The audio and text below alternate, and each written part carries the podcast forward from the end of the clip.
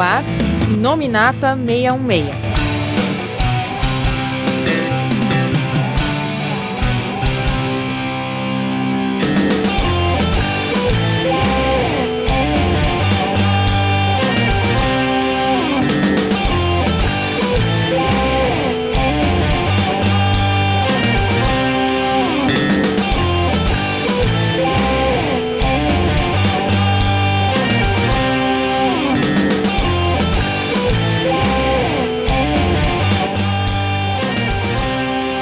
Olá pessoal, estamos começando aqui mais um Inominata meio meia e vamos voltar a falar aqui sobre quadrinhos. É, vocês devem lembrar que a gente fez um, um, podcast no final do ano passado, assim, que muita gente começou a colocar um monte de interrogações. Ué, por que eles estão falando sobre Harry Osborn agora, né? E eis aqui a explicação. A gente vai falar aqui sobre toda a fase, né? O grandioso run de Nick Spencer no Homem-Aranha, que foi extremamente impactante. E para me acompanhar aqui tá turma de praxe, né?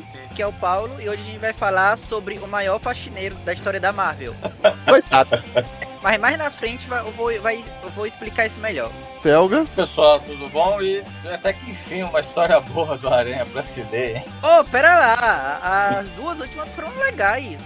as, do, as, do, as do Harry, a... Ah, não, do podcast, ele tá, ele tá falando cronologicamente, né? Cronologicamente Desde... são as melhores. Ok, então. Desde a saída de Dan Slott ele está falando, né? Que foi anos, né? Eu não tenho tanta restrição assim com o, o, o senhor Dan Slott, não. Eu acho que ele escreveu bastante coisa boa. Mas convenhamos, né? É, tinha um cara que nasceu para escrever isso. Bom, a gente tá falando aqui, na verdade, de Nick Spencer, né? Que é, tinha acabado de sair das revistas do Capitão América, com bastante crítica, vale ressaltar, né? É, polêmicas à parte, apesar de eu considerar o run dele durante Capitão América e Império Secreto muito bom, né? Mas, enfim, polêmicas à parte, opiniões à parte. É, quando ele entrou na Marvel, na verdade, e ele ficou bastante conhecido com isso, foi com as histórias, né?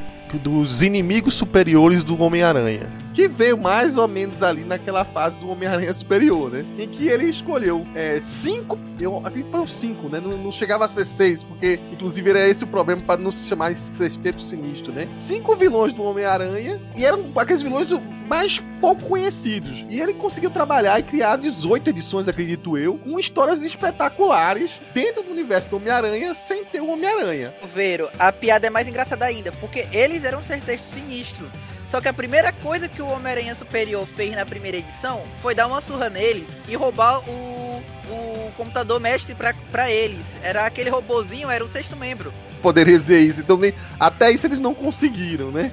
E, e detalhe, né? Vale ressaltar que mesmo naquela época o, CT, o Sexteto Sinistro tava todo preso, né? Tava tudo lascado pelo próprio Otto Octavius que estavam caçando eles, prendendo a antiga turma dele, né? Enfim, é, é, foi um run bastante elogiado, né? E todo mundo que leu falou assim, cara, esse, esse cara tem potencial para escrever muito Homem-Aranha. Não sei se vocês lembram, mas o nosso querido amigo Dan Slott, ele ficou muito, muito tempo na revista do Homem-Aranha. Homem-Aranha, ele tava desde o final da década de 90 meio que tradicionalmente tendo um roteirista-chefe e o resto tentando se virar ao redor. Meio que depois da, depois da saga do clone acabou aquela, aquela meio que, entre aspas, igualdade ou uniformidade entre revistas. É tipo, a Amazing é o principal canônico e se os caras quiserem ignorar o que vai acontecer nas laterais, vão acabar ignorando pra valer e os caras que tem que se guiar pelo que a Amazing tá fazendo. Foi assim na época do Rod Mac, é assim com o Straczynski e a Amazing durante a entre o Brand New Day e o Big Time, ela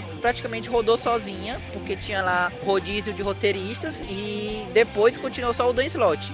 Então, basicamente de 2008 a 2018, o Dan Slott ficou 10 anos escrevendo tudo do, sobre Homem-Aranha e no máximo os outros roteiristas que tentassem é, emendar com o que ele tava fazendo. Ele não ia parar o bonde dele pra a, ajustar a história dele com os outros. Tanto é que, por exemplo, aparece uma irmã do Peter Parker. Aí ele, foda-se, a minha história não tem isso. Aí depois, assim, tipo, parece que ela não existe. Aí no, é, na história lateral. Que criaram uma revista para falar dela depois, né? Exato. Então, era desse jeito que o Slot trabalhava, e o Slot, histórias que ele, ele era bom, tem histórias que ele era ruim. O problema é que quando era bom, ele se dedicava à história. Quando ele era ruim, era tipo, eu estou fazendo isso aqui para ganhar tempo até chegar na história que eu quero.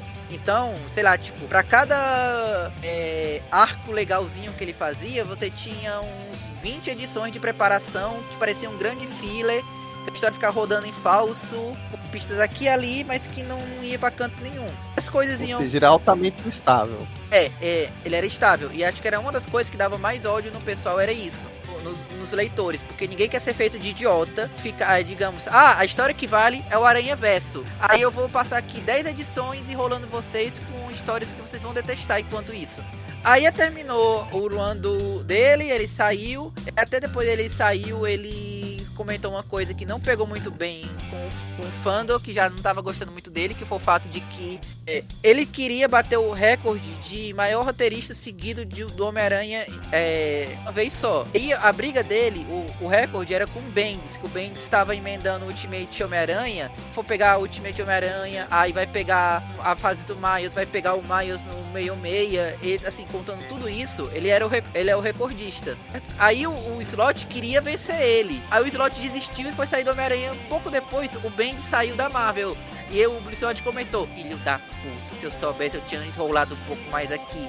Aí não pegou bem porque ficou meio na cara que, assim, tipo, as ideias tinham acabado em algum momento e o cara tava rodando em falso só porque ele bateu um recorde. Sim, foi o que a impressão que se passou. Não tô dizendo que ele fez isso ou não. Mas o momento que ele fala uma coisa dessa, passou essa impressão.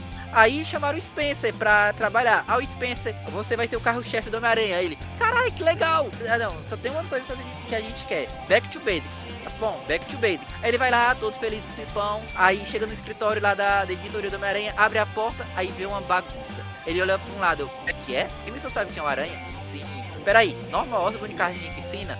Sim. Peraí, 2099 agora é 2100 e todo mundo acha que o Miles morreu e o Miles agora usa uma, uma roupa é, negócio todo mundo do 2099 veio pro presente, aconteceu É, sim, desse jeito aí. Eu não entendi nada, ninguém entendeu. Ah, mas e o cara? Morreu. E o sei lá o que? Ah, agora ele é o herói. E sei lá o que? E o mistério? Ah, ninguém sabe o que aconteceu com ele. E mais o, o Harry? Ah, a gente ressuscitou ele, mas não sabe o que fazer com ele. Ah, e o Craven? Olha, a gente ressuscitou ele e colocou ele pra ser vilão genérico, um monte de coisa. Eu, o que, é que eu vou fazer com o negócio? Back to basic, se vira. Aí ele, beleza, vamos listar as coisas que eu tenho que limpar. Aí, praticamente, cada arco que ele vai escrevendo é limpando uma coisa da história do Peter que tava mal engembrada. Aí ele foi olhar assim, ele foi na lista. Aí tinha lá, é, Pecados Pretélitos, é, Norma Osmo Carnificina, tipo, 2099, é, Craven, doutorado fake do Peter Parker, é, filhos mutantes do Kurt Connors, por aí vai. Aí ele olhou assim, cara, não acredito, vocês querem que eu ressuscite o Ninja Leeds? Sim, mas já tá ressuscitado, é um clone dele. Eu não quero clone, eu quero original. Aí, trazer o clone. Aí ele foi, voltou, voltou, voltou, aí olhei assim, vixe, o Aranha matou uma pessoa no anual 5 lá do Stan Lee. Tem que consertar isso também. Aí ele, a, o run dele foi, meu objetivo de vida é consertar todas as metas que fizeram com a Aranha. Ele conseguiu. Ele faxinou aquela casa inteira, inserou tudo. Aí, gente, terminei, vou poder escrever o que eu quero. Aí chegou a editoria do Homem-Aranha, fora, agora ele vai colocar o Zeb Wells. E com isso, pessoal, a gente terminou nosso Inominata meio meio. Até a próxima. Tchau, tchau.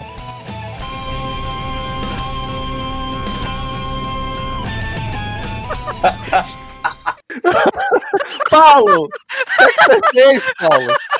Desculpa, eu me empolguei, mas foi engraçado. O que, é você fez, Paulo? Não, Paulo, respira. E nossos ouvintes, se vocês não entenderam patavina até agora, calma, que o Titã Nominato não acabou.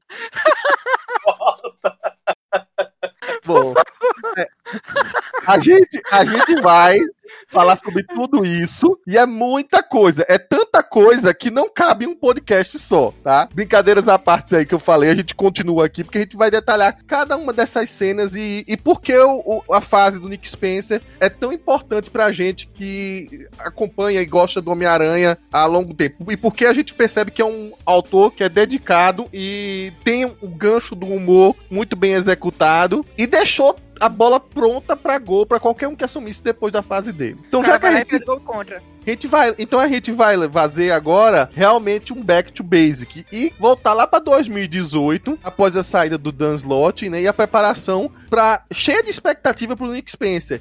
Aquele Nick Spencer que o pessoal amou, como eu falei lá, desde as primeiras histórias do é, inimigos superiores do Homem-Aranha. E tudo começa com uma edição do Free Comic Book Day, que é uma tradição da Marvel Comics, de sempre contar as grandes histórias, os grandes runs vão começar em determinado ano, eles, eles dão uma pontinha da história nessa edição. Então muita gente que começa do número 1 pode até começar meio perdido. E não lê essa, essa edição aí que vem com poucas páginas, mas ela vem gratuita para quem compra é, quantidade de revistas em algumas das comic shops, né? Depois, futuramente, um encadernado, ela sempre vem anexa, né? Quando você vai comprar um compilado aí americano, ou aqui no Brasil, que não tem Free Comic Book Day, então você paga pela essa revista junto com o mix do Homem-Aranha. E junto com o Spencer entrou o, o desenhista Rick Otley. Na verdade, vão ter outros desenhistas aí junto com o Spencer trabalhando.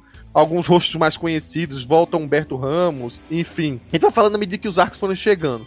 Mas o Walter nunca tinha trabalhado na Marvel e também é, ele tem uma, um, um, traço mais cartunesco que muita gente gostou é, assim que, que viu ele nas primeiras edições, né? Então, é, essa edição do, do básico aqui é básico mesmo. Peter Parker perdeu as empresas, as indústrias Parker, tá pobrinho, precisa morar em algum lugar. Não quer morar junto com a tia May tá procurando um apartamento. Não dá para pagar sozinho, vale ressaltar que ele tá pobre, pobre, pobre mesmo. Por enquanto, trabalhando como um, um repórter consultor do, de ciência, da área de ciência lá do, do Clarim Diário. É, editoria, né? A editoria de ciências do Clarim e, Diário, né? É, e aí ele tá. É, e o Clarim Diário tá na mão do Rob Robertson, né? Que era o que ficava em segundo comando quando o Jameson é, era dono do Clarim. Né? E aí o filho do Rob é, o Randy, ele tá junto com o Homem-Aranha procurando vários apartamentos. Os dois não tem muita grana. O Randy trabalha com área de ciências sociais, então é muita coisa dele. É, é, ele ganha pouco, mas ele faz muito pela sociedade, né? Então é um reflexo meio do que a gente tem aqui no Brasil para quem trabalha nessa área também. E aí, no meio da história, é, enquanto eles estão olhando os apartamentos, eles topam com uma, uma fuga de vilões, né? Uma fuga, uma, uma maluquice, uma correndo, uma doidice assim no meio da rua, que o Boomerang tá na frente, né? Correndo.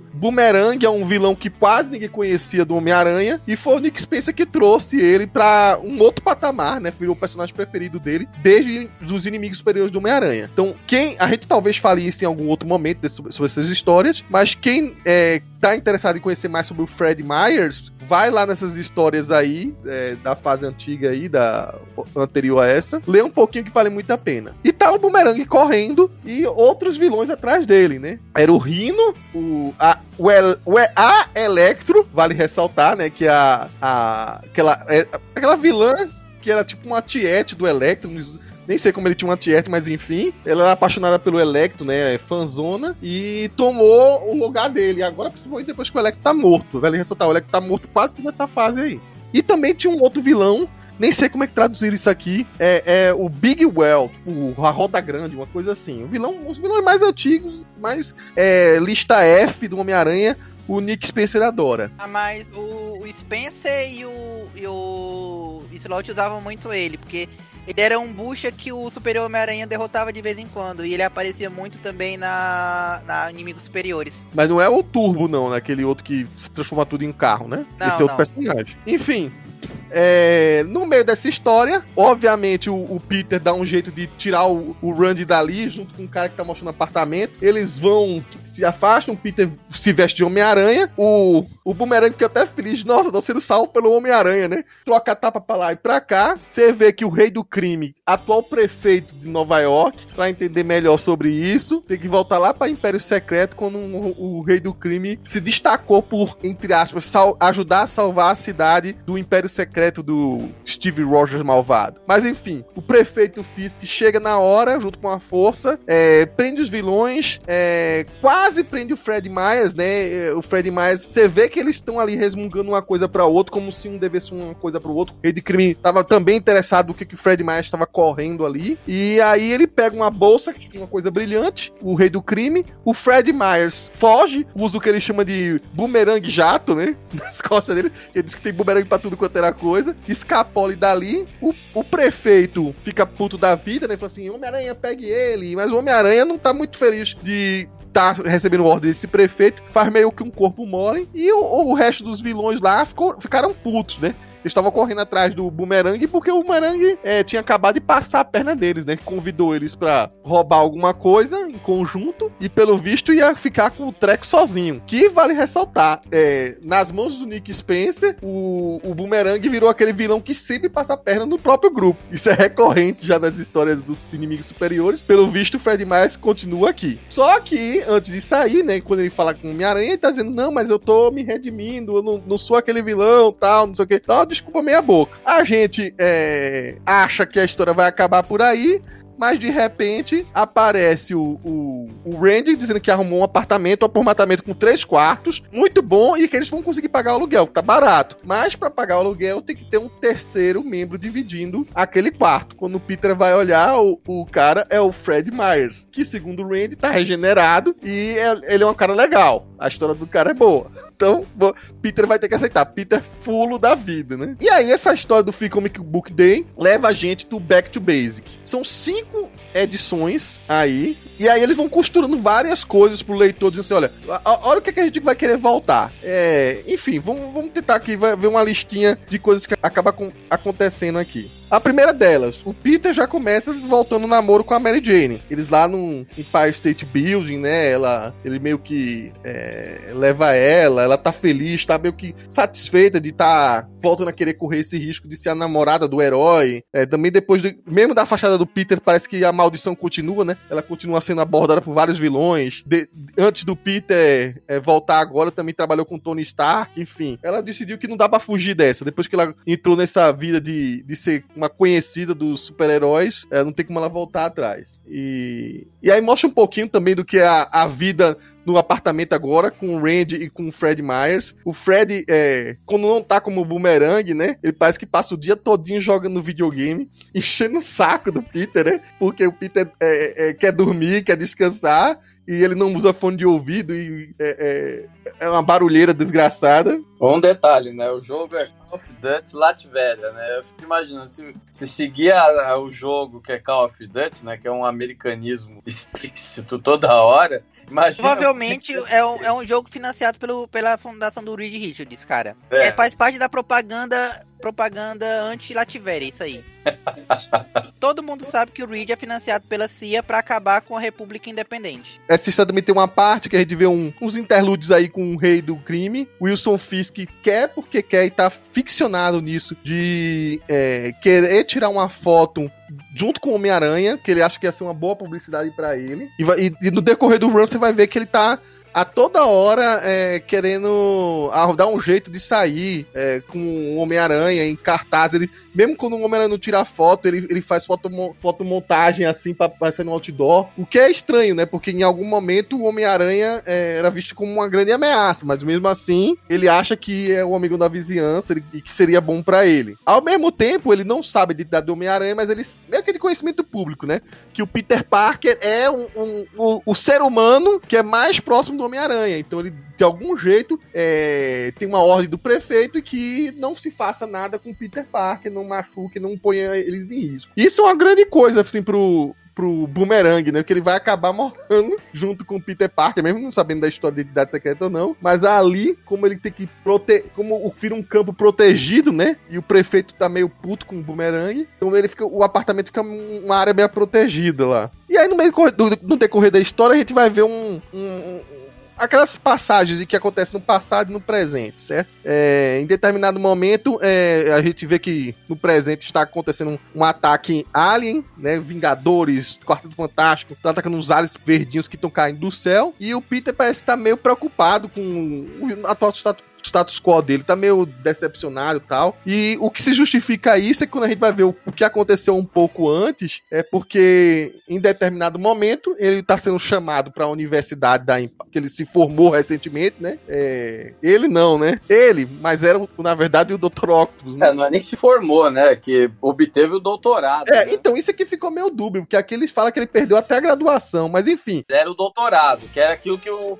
que o Octopus conseguiu para ele. Sim, Terminou. Sim, que o Porque ele, é que eles chamam de, ainda, né? de é, é, graduate, é, pós, é, o que a gente chama de pós-graduação, é uma coisa assim, deve ser. Ah, então né, é, é, eu imaginei que fosse isso, fosse um, uma diferença aí de tradução. Mas enfim, o Peter é convidado, que era como se fosse um cara conhecido, fez as indústrias parques, é, apesar de ter perdido elas. Então a nova lá, sei lá, reitora, diretora, sei lá, tava apresentando lá um, um, sistema que já existe até, não é nenhuma coisa muito inovadora, não, existe por aí, né? Em que, na verdade, é uma inteligência artificial que reconheceria plágios, né? Hoje em dia tem esses programinhas aí de tese, se o cara tá copiando texto ah, cara, vai. isso aí é isso aí é, é, é, quase a primeira coisa que a gente faz quando a gente revisa artigo hoje em dia. É, pois é. E aí o, ela cria o tal do Watcher, né? Que é um programa que ela ia analisar na universidade. E ela já tinha visto um monte de gente que se formou lá. É, deu uns exemplos de uns caras que achava que tinha se formado, que, tava, que ela até tinha uma boa, uma boa apresentação, um bom trabalho. Mas quando passou pelo programa, foi identificado várias falhas, né? Tanto de cópia, de plágio, como também de alguma coisa desonesta que fez. Tem até um dos caras que ele falou que ele fez um. vendeu a alma, pra, vendeu a alma pro Mephisto, por isso que conseguiu se formar. não, essa então, foi uma... muito boa, né? Então, assim, não é só o plágio, né? O programa é muito foda pra caramba. E aí ela vai mostrar de teste, vai mostrar o, um, um aluno que era sempre excelente, que não, abaixo de qualquer dúvida e tal, bota o Peter Parker. E ela escolhe justamente o artigo que o Octo fez quando se formou, baseado na tese dele. Dele e do Octopus. E aí dá o, o match, né? Vamos dizer assim. O Peter já sabe que vai dar merda, né? E aí se lasca todinho, né? Porque a, a vexame, a universidade, meu Deus, o Peter Parker é, um, é um, uma fraude, não sei o quê. Aí vem a, a, a sócia dele da época das indústrias Park, né? A Sajane. Se vocês lembrarem, ela era puta da vida com ele, porque ele vivia, enfim, dando, dando migué, sumindo, né? E toda a parte dura da, das empresas, a mão de obra pesada, ficava na mão da Sajane, né? Ela era um, o Peter era quase um sócio fantasma. Aí ela fica ainda mais puta. Eu sabia que ele era uma farsa, não sei o quê. Vou process... Aí é que eu vou processar ele. O Peter perde o, o também o posto lá do de redator. Redator não, como é que é? De. de é, de é, editor, né? Editoria. É, Editor. Editorial do, da, das, de ciência lá do, do Clarim Diário. O, o Rob até fala: Peter, não é nada pessoal, mas eu não posso manter. Que tá tendo pressão dos anunciantes, da galera aí todinha a gente já tá com o jornal em baixa, não posso te meter. Aproveitando, vai dar um corte no salário. Esse posto não vai ser nem substituído, a gente cortou, foi tudo. Então o Robin. E, e, a mesa ficou. E a mesa e a cadeira ficou com o Robin. É, exatamente. O Peter que tava feliz da vida que tinha uma cadeirinha de relaxamento, né? Que aquelas que tremia. E o Robin adorou, né? Acho que o Robin até despachou ele. Até falou, né? Não, essa cadeira aqui é, da, é do Clarim, não é sua, né? Não vai levar pra casa, não. Ficou com a cadeira dele. Não, mas, cara, o que, o que me deixa, assim, desde a época do Whistleot, o que me deixa encucado é porque o Otto fica dizendo que ele é o fodão, que ele é o gênio, o cara mais inteligente do mundo. E a única ideia que ele tem para pro doutorado é repetir a ideia que ele teve pro doutorado 20 anos antes. E, e, tipo, já devia ser uma coisa extremamente defasada. Já fizeram, inclusive, já fizeram essa piada que o, o os tentáculos dele pareciam coisas dos anos 60. No, no Luan do, do Straczynski. Uhum. Cara, ele mereceu, cara, fazer autoplágio ainda por cima de uma coisa de 20 anos. Vai que no subconsciente dele ele já queria ferrar o Peter aqui. É um plano cheio de camadas aí para explodir agora, hein? Se Mas enfim, mesmo, cara. Mas enfim, a, a, o Peter também, coitado, tem que encarar a tia May lá, que a pobre da tia May é, fica decepcionada com ele, mas Peter, eu não esperava isso de você e tal. Uh, a única que leva na boa é a, é a Mary Jane, né? Que que zoa com a cara dele. Ele tá meio puto, coitado, tá lascado. Mas não, a Mary Jane não leva numa boa, a Mary Jane tira um sarro da cara dele. É, então, né, é, por isso que eu falando, leva uma boa assim, fica zoando com a cara dele, enfim. E aí, é, no meio desse ataque, Alien, ele tá tão, tão pra baixo assim, mas ele tem um insight, né? Ele percebe, faz, enfim, coisas de quadrinho. Percebe que aquele tipo de movimento, os portais abrem desse jeito, blá blá blá blá, e só pode é, tá saindo daquilo ali, né? Daquela região ali. Então vou atacar aquela região ali e impedir os portais. Na verdade, ele fez uma suposição muito louca e não era nada daquilo que ele tá imaginando, mas ele acabou achando a nave do Mistério, que era o responsável pela história. E aí, enfim, quebrou a nave do Mistério, acabou todas aquelas ilusões, ilusões ou sei lá o que era dos aliens. E aí ele, é, enfim, prende o Mistério num, num, prédio e sai mais pelo menos feliz. Pelo menos ele começa a imaginar assim, pô, eu, eu não preciso curso é, é, de, de, graduação nem de coisa para dizer eu sou inteligente, sou um cientista, não preciso estar tá, é, achando que não que sou incapaz, né? Consegui fazer várias coisas e ter umas ideias. E até enquanto, que... enquanto isso, no, na reunião dos Illuminati está assim, Dr. Richards, Dr. Strange, Dr. Stark, enfim, para quem acaba essa primeira edição, que é uma edição que até é, faz parte de um arcozinho um pouco maior, mas ela, ela é, coloca certas coisas no lugar, né? Ela junto com o Free Comic Book Day. Mas o, o, Back to the Basics aqui, ele basicamente tá montando um plot maior pra uma história que tem a ver justamente com o cerne do que é a história do Peter, né? Que é envolvendo poder e responsabilidade, né? Só antes de, de ir para as outras edições, tem uma, um, um epílogo aqui que na, logo na primeira edição vai mostrar o grande vilão que vai repercutir por toda essa fase no Nick Spencer. Eu não vou dizer o nome dele agora não, que a gente vai dizer isso no momento certo, né? Mas é, durante o julgamento do, do Mistério, né? O Mistério é preso. Aparece até a Besouro, né? A Janice, que era também dos inimigos superiores do Homem-Aranha, né? Pra defender o caso dele. Ele não entende bem porque aquela advogada tá ali. Mais tarde a gente vai ver que ela foi paga para defender ele lá. Só que no meio da, do julgamento ele começa a ter umas alucinações malucas lá. De, e lembrando como se fosse um tempo que ele passou morto no inferno. Vale ressaltar que tem esse estigma aí do, do mistério, né? E aí, no meio dessa história, a gente vê que quem deve estar tá provavelmente buzindo na cabeça dele é esse vilão misterioso aí, todo cheio de faixa, é, que um capuz tudo rasgado, a cara remendada assim, com faixas, parecendo uma múmia assim, né? E vive sempre ao lado de vários. É, é, cent, é aqueles centípodes, né? Aqueles lacraias gigantes, assim. Um, um inimigo totalmente novo do Homem-Aranha. Ou assim a gente achava, né? Aí depois desse, desse outro epílogo aí, a gente tem um outro, é, que aí já leva pra segunda edição, é, mostrando que outro, não só foi o Peter Parker que voltou pra Universidade Empire States, né? Tá lá também o Kurt Cornus como largato dando aula na universidade. Aí já começa pra segunda edição. Aí sim a gente vai começar o arco de histórias pra valer, né? O, o Peter até acha que o Kurt tá atacando, né? Transformado em largato no meio dos alunos. Mas não, é porque agora ele consegue controlar a, a transformação e o próprio Kurt Connors, é, ele criou um chip em que proíbe, até por proteção dos alunos, da, de todo mundo, enfim, de, é, de, de, atingir a. de não fazer mal. É como se fosse, inclusive, que ele fosse atacar as pessoas e fazer um, um grande mal, ele travasse, né? É um chip inibidor de violência, vamos colocar assim. Porque ele nunca pensou nisso antes. É, pois é, mas aí eu acho que tava o lado largato mais dominante dele.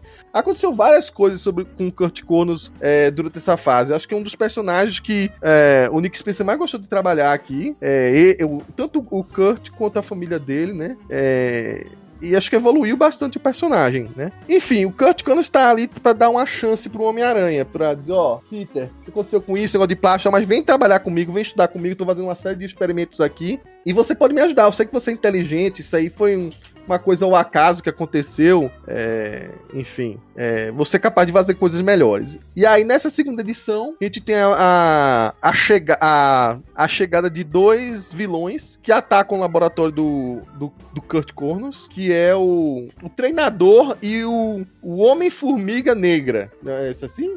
Não sei como traduziram, né? Black... É Black antes, deve ser Formiga Negra, né? É, o Formiga Negra, uma coisa assim. Que é o O'Grady, o Eric O'Grady, terceiro Homem-Formiga.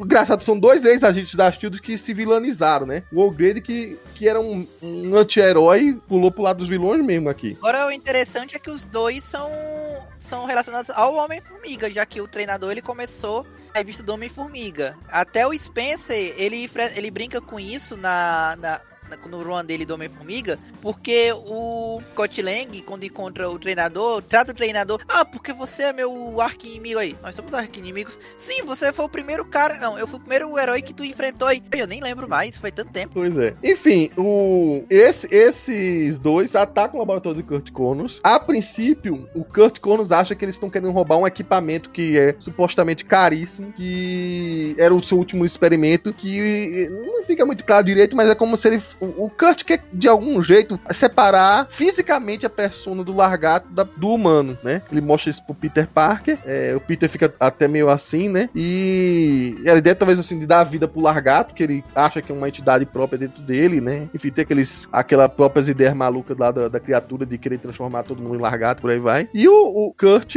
enfim, o lado humano dele. Ele tá indo em processo de, de desenvolvimento. No meio do ataque, o Peter, não sei porque cargas d'água, mas porque ele não tinha a. Enfim, não tinha uma oportunidade de colocar a máscara do Homem-Aranha ali. Ele acha que seria uma boa ativar esse equipamento. E aí o Peter. Não, não, ele não ativa o equipamento, não ativa. Não, ele ativa, assim, ele, ele, ele não, não, não, não, não. O que acontece é o seguinte: aí o Peter ele causa lá uma confusão, faz uma brincadeira com aquelas coisas de química, cria uma. Não, não é um acidente. O quadrinho é meio confuso. Ele, ele, o Peter olha, ele coloca as duas, ele faz um, ele olha para duas substâncias químicas, ele faz uma cortina de fumaça, mas o equipamento em momento nenhum tá perto dele nesse momento da explosão. Ele apenas cria uma cortina de fumaça. Eu, eu também fica confuso isso aí. E o equipamento é bem diferente disso aqui. Ele faz em algum momento dessa cortina de fumaça, ele vai lá e aciona. A gente tem que, a gente tem que entender entender também que o Peter ele não consegue ver um aparelho mortal e não apertar o botão. Se ele, uhum. se ele visse o nullificador total na frente dele, ele apertaria o botão só pra ver o que acontece. Tem um quadrinho sobre isso, né? Ele tá falando isso nos nossos chat. Mas enfim, o Peter então começa a se separa a persona dele, Peter Parker, da persona dele, Homem-Aranha, né? A princípio é ótimo porque ele consegue até resguardar a identidade dele. Você vê que aparece os dois juntos. Ele é obrigado, Peter, obrigado, Homem-Aranha.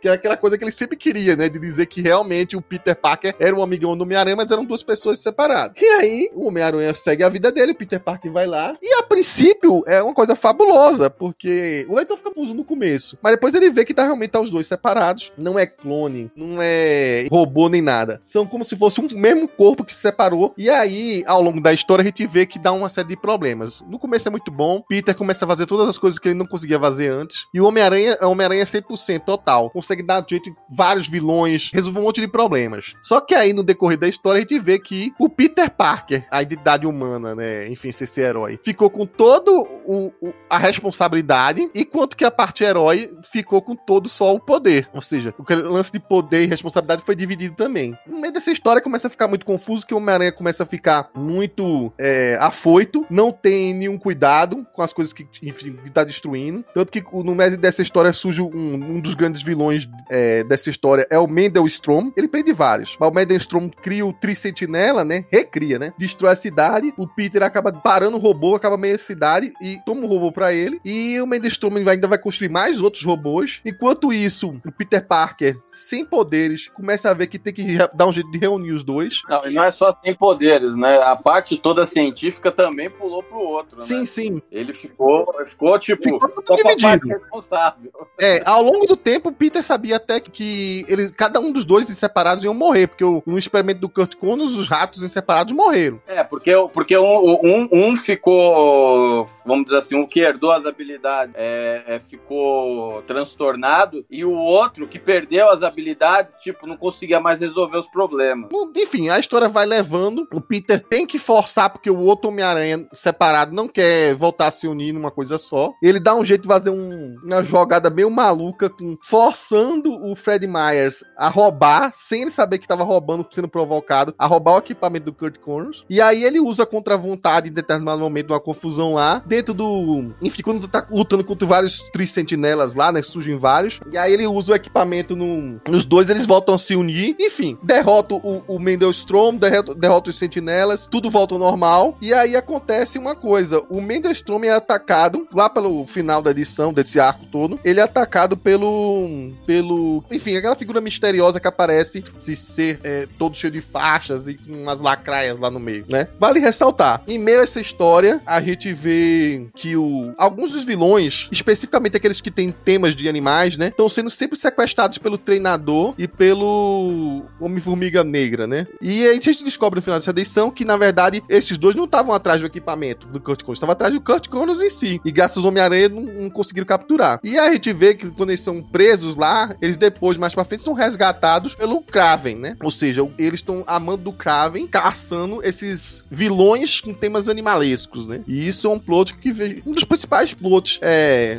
da fase do, do Nick Spencer por aqui. E aí a gente vai ter mais alguns pontos a consertar ao longo das histórias. Fel, agora é com você. Então, na, na sequência, esse arco, muito bom, né? Que ele traz vários elementos e já planta, vamos dizer assim, acho que duas coisas que vão ser trabalhadas ao longo do, do, do arco, que é a questão essa do Craven e a questão desse novo personagem, né? Além de, claro, o Spencer aproveita esse arco para poder fazer um, vamos dizer assim, um resgate né, dos principais valores do Homem-Aranha, né? Aí na sequência a gente tem um arco que é rapidinho, né? Que é o que chama de Trivia Pursuit, né? Que seria, acho que, é, Trivia, é, perseguição de trivia, né? Que basicamente é o seguinte, né? É, ele meio que resolve dar uma aprofundada né, nessa relação dele com o Fred Myers, né? Com o Boomerang, né? Então qual que é o lance aqui? O Boomerang tá lá, mais uma vez, enchendo o saco dele lá né, no apartamento tal. E aí ele acaba, vamos dizer assim, levando o Peter Parker para um bar, né? O bar sem nome, né? O bar with no name, né? Na qual seria o recanto de todos os vilões, assim, um ponto de encontro seguro de todos os vilões, né? Por quê? Porque tem uma noite que é a noite do Homem-Aranha, de trivias do Homem-Aranha, né? E o Fred Mars leva o Peter Parker porque, em tese, né? O Peter Parker seria a pessoa que mais conhece Homem-Aranha, né? É, porque ele é o cara do Clarim, que sempre tirou fotos. Eu acho que deu um determinado momento fez até um livro, alguma coisa assim. Isso. E sempre ficou conhecido como se fosse assim: quer entrar em contato com o Homem-Aranha, Peter é o contato, que o Homem-Aranha só confia nele. Exatamente. E aí a gente vê vários vilões que também vão acabar sendo trabalhados, né? Aqui. Você vê que o, o, o Boomerang, ele tá é, é, meio que queimado na comunidade super, de super vilã, vilões, né? Inclusive aqui já mostra um pouco da, do relacionamento dele com a, com a Electro, né? E aí começa, né? É, e vale, vale ressaltar que assim, essa fama de sempre estar tá traindo o grupo é recorrente lá no Fred Myers, né? Exatamente. E, como eu falei, tem alguma coisa relacionada aí com uma coisa que, que a gente,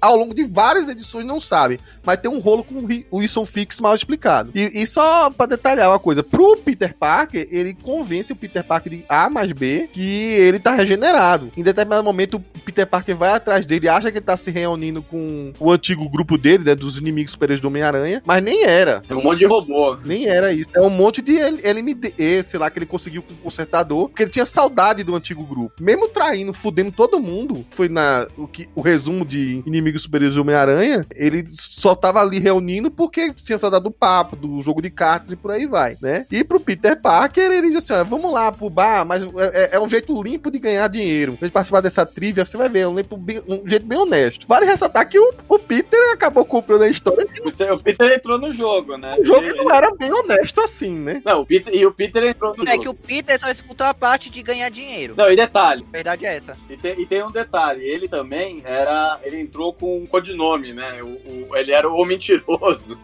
The Liar, que o Boomerang falou, só pode entrar vilões. E aí ele falou, não, esse aqui é um grande vilão, o, o mentiroso, The Liar, né? Que, aí como uma luva o apelido, mas enfim. Né? E aí o Peter começa a responder as questões tal, começa a arrasar, obviamente, né? Quem mais poderia saber do próprio Homem-Aranha do que, do, que, do que Peter Parker, né? E aí começa, né, uma coisa que também tem sido trabalhada, que é essa relação mal resolvida entre o, entre o Wilson Fisk e o Boomerang, né? Dá a entender que o Boomerang, na época lá que tava lá o, o Capitão América nazi, o Capitão América da Hydra, eles estavam, é... parece que ele meio que ajudou a derrubar lá o Império Secreto, aí meio que por isso ele ganhou uma certa liberdade, mas ele tinha que continuar trabalhando, né, secretamente, vamos dizer assim, pro, pro Wilson Fisk, né, o prefeito de Nova York. Que no meio de tudo o Boomerang fala, ah, vou fazer nada, eu sei que se exploda, tal, não sei o que, agora eu já tenho minha liberdade, você não tem o que, o que, o que fazer, né. Enquanto então tá lá o Peter respondendo, e, não, e aí... tem, na parte futuro, Felga, tem, tem coisas a mais nessa história dele com o Rei do Crime. Uhum. Só que vai ficar pro, pra mais pra frente mesmo. A gente vai falar sobre isso. Então, mas aí aqui, então, o Rei do Crime fica pé da vida e manda lá e, e solta lá uma recompensa pela cabeça do do, Boomerang, né? Inclusive, até o bar, o If No Name, é destruído, né? Nessa, nessa brincadeira. Só que ele é. Ele seria um ponto, assim, que os vilões poderiam ir lá. Seria um ponto de trégua, vai. Ninguém poderia atacar tal. Só que quando o Wilson Fisk solta essa aí, ele. A, o bar fica. entra em estado de caos, né? Ou seja, vira todo mundo contra o Boomerang e o mentiroso, né? O Peter Parker, né? E aí tem cenas hilárias, assim, né? Pra um desenho cartunesco do. Olha, é difícil falar isso, mas nunca imaginei falar isso. Mas o desenho cartunesco do Ramos caiu com uma luva pra esse. Por quê? Pra esse. Porque, exatamente, é? é, o tipo de história que é, que é pra você colocar o Humberto Ramos. É histórias despretensiosas, humor puro. Aí o pessoal Exato. quer colocar ele em histórias psicológicas, de, é, de jogos mentais, aí que fode tudo, cara. Não, e é, é, aquele tipo de história que desenha várias pessoas por quadro e é bagunçado mesmo. Tem alguns desenhistas que não vão fazer tão bem. Ele consegue fazer esse rolo ficar muito maluco mesmo. Mas o, o legal aqui foi a, a confiança que o Peter acabou tendo com o Fred, né? Que em determinado momento o Fred, sem saber que ele era Homem-Aranha, que nada, assim, se joga pra proteger a vida dele. Então, em algum momento, o Fred tinha aquela coisa: não, não vamos misturar. Civil é civil e eu não quero matar civil, eu meu colega de, de apartamento. É, e aí até tem uma, uma cena legal. Aí o Peter resolve meio que, ah, tá bom, agora eu vou usar meu superpoder de homem mentiroso. E aí todo mundo fica naquela se ele tá blefando, se ele tá falando, usando o poder dele e tal. Dá tempo, né, pro Fred se recuperar, explodir o bar no processo e cair fora, né? E aí tem todo. Pô, a história é, é assim: é, Thriller Pursuit é, são duas histórias, né? Um arco bem pequeno, mas ele trabalha muito bem essa, essa relação do. dessa relação desses dois colegas, né? Do, do Peter e do Boomerang, né? É, e, e, outro ponto importante aqui dessa história também é do lado do Rei do Crime, que ele acaba perdendo é, a chance de se vingar do Fred, mas ao mesmo tempo ele leva um puxão de orelha do que parece ser o vilão dos vilões aqui que tá sendo trabalhado, que é esse cara cara misterioso de faixas e por aí vai. Que provoca ilusões, né? Aparentemente. É, e, e ele fala assim, ó, você não pode estar tá machucando esse, esse cara não, tá lembrado? Peter Parker é imune. Quer se vingar do Fred, se vinga, se vinga separado. Lembra? Aí o rei do crime, não, tudo bem, desculpa aí. Ó, pessoal, só uma coisa para quem não leu esse run, tá imaginando assim, tipo, um cara, um cara enfaixado que tá pegando toda a galeria de vilões do herói e num plano que ele sabe, aparentemente sabe identidade secreta do herói. A gente não tá falando do silêncio não, tá bom? Essa história é boa, não é Batman Silêncio. a próxima história, Raced, é assim, tipo, voltando ao nosso querido amigo Nick Spencer faxineiro. Ele estava lá faxinando. Pá, pá, pá, pá, Ah, eu gosto tanto da, da gata negra. Ela sempre foi uma aliada legal pro Homem-Aranha. Como será que ela tá hoje? Aí ele foi olhar assim: Ah, peraí, agora é vilã? Peraí, é rainha do crime? Peraí, inimiga dos defensores? Que merda é essa? Hum. Lá vou eu faxinar de novo. Aí eles criou um run que era pra lim é, finalmente limpar toda a caquinha que o Slot fez com a gata negra enquanto ele tava enrolando para fazer o, o Aranha Verso. Pior que eu não tô frescando. Aí a história começa com a guilda de ladrões querendo recuperar lá a moral deles, porque eles assim estavam julgando que eles não tinham muita. estavam sem moral. Vale ressaltar, uma guilda de ladrões que não tem nada a ver com a do Gambit, pelo visto, né? É porque essa é uma guilda de ladrões que, é, que realmente é boa, porque eles olham assim, agora vamos roubar tudo. Aí quando eles vão roubar tudo, eles roubam o escudo do Capitão América, os... O, o olho de Agamotto. O olho de Agamotto, a, as tudo, armaduras do Homem de Ferro, o arsenal do Justiceiro, a viseira do Ciclope, a, o martelo do Thor, o capacete do Nova, e, cara, só faltaram roubar, sei lá, tipo, a prancha do surfista prateado, só faltou isso. Não sei, aí do nada, aí o o Peter, no meio da, do negócio lá, desesperado, que ele tava recebendo um monte de mensagem de heróis, ó, oh, roubaram tudo, sumiu tudo, por aí vai. Aí ele vai é, procurar alguém, é, procurar tentar entender o que tava acontecendo. Aí do que ele tá lá, balançando de repente, sumiu a, os lançadores de teia dele. Roubaram também. Aí o. o cara, é incrível. É, os caras roubam sem encostar. Parece que é invisível os caras. Olha, gente, só uma coisa. Eu peguei essa, esse arco que o Felga mandou, porque se o Coveiro pegasse esse, esse negócio aqui, não ia prestar, ia ter muito cancelamento com as piadas que o Coveiro ia fazer. Mas voltando. Aí ele ia caindo. O Peter ia caindo pra morte lá, assim, os lançadores, aí vem a gata negra, salva ele, explica. Explica acontecendo. Eles fazem lá o team up, mas a gata negra tá naquela assim, meio, ah, não sei, não sei se confio em você, pra aí vai. Enquanto isso tá acontecendo, a Mary Jane entra num grupo de parceiros anônimos do. de super Não, parceiros de super-heróis anônimos. Ela vai conversar com outras pessoas que também é, estão na mesma situação que ela, de ser muito próximo de um super-herói. E... Aí tem um, um, porém aí, né? Quem apresenta ela esse grupo é a Carly Cooper, que é uma das poucas ex-namoradas do Peter que sabe é, que, que o Peter é um Homem-Aranha. Enfim. E a Carly Cooper é, enfim, entrou nesse grupo, disse que era maravilhoso e tal. Ela volta às histórias, né? Volta a se tornar uma, uma personagem recorrente. E eu esqueci de falar lá na fase Back to Basic, outra que também volta a ser uma personagem recorrente é a Nora Winters, que era namorada, companheira, alguma coisa do Peter, não me lembro agora se não, um era, era pra ser um interesse. É, não, na verdade ela é ex-namorada do Randy. E do do é Macabro. É, é, isso. Do Randy, do Randy Roberts também. Hum. Enfim, e aí, passou a ver que no Nick Spencer ele, ele pega coisas do passado, mas pega coisas recentes, inclusive do Dan Slott. Pra consertar, né? E trabalhar também, ele, ele evolui os personagens. É, só pra dizer, não é como se ela fosse, sei lá, revelar, revelar a identidade secreta dela os outros. Tinha, um, tinha uma mistura lá de magia e tecnologia e aí ninguém conseguia ver o rosto de ninguém e depois que terminava a sessão, todo mundo esquecia o que o outro falou. Ou seja, era a oportunidade perfeita para ela poder se abrir, que ela podia se abrir, ia lembrar que se abriu, mas não ia lembrar do que os outros falaram. Só vale um detalhe lembrar que quem coordenava esse grupo era o Jarvis, né? Inclusive relembra certo porque ele montou esse grupo justamente para poder lidar com essa, vamos dizer assim, com essa pressão de ter que trabalhar com, com os maiores heróis da Terra, né? E ter que alguém, alguém falar. Trabalhava pra equipe do Doutor Destino. Como é que é? Trabalhava pra equipe do Doutor Destino. ah, então. Aí, bom, enfim. E, e aí, o, o, inclusive, acho que o Jarvis relembra até vários momentos que a gente até já passou, já até revisitou aqui, por exemplo, quando teve aquele. A, o ataque, né, dos mestres do, do terror, a mansão tal. Ele lembra, né, de várias coisas. Nesse ponto, assim, o Nick, Nick Spencer é um cara, assim, que gosta de, de, de, de cavucar a cronologia, né, pra, pra poder trabalhar, né. Inclusive, ele até resgata, né, nessa história, né, de novo, né, o passado da, da Mary Jane com o Tony, né, porque o Tony liga pro, pro Homem-Aranha, né, pra falar, meu, localiza tudo aí, tá, e blá, né? Acha, acha os meus, meus equipamentos aí e se vira aí, né? E aí tá, tem até um, uma tensão entre os dois, né? Entre, a, entre o Tony e a Mary Jane. Sim, essa página é legal porque você tenta adivinhar quem são, quem são esses personagens, porque nem todos eles são.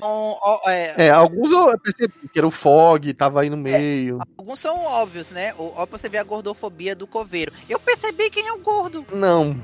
Oh, meu Deus. Vai, Paulo. Seu coveiro mesmo. Mas voltando assim, é, é uma coisa interessante justamente também essa, essa brincadeira. Mas, mas é um ponto que, que foi bom para realmente trabalhar também a Mary Jane e essa, essa questão dela enquanto é, namorada lá do, do Peter. Já que era um ponto que eles tinham aproveitado muito para ser um ponto de rompimento entre eles. Então não dava para de repente, assim, tipo, ela esquecer tudo. Tinha que trabalhar essa parte também. Então essa parte foi legal. Aí, a história foi indo, eles conseguem lá encontrar o coisas do, na, da guilda, conseguem dar um jeito. Tá lá, tipo, o pessoal, todo mundo se reúne, até o justiceiro. Então, Reed, você é o cara mais inteligente do mundo, você sabe como é, resgatar nossas coisas? Aí o Reed começa a enrolar. Ai, gente, ele não pode descobrir que eu sou burro. Ai, blá, blá, blá, blá, blá, tenho que enrolar eles. Aí, enquanto isso, o Homem-Aranha resolve todo o problema. Aí, vejam, gente, ele conseguiu resolver. Eu consegui resolver tudo. Ele era meu capanga. Digo, meu aliado. Quem? Aí,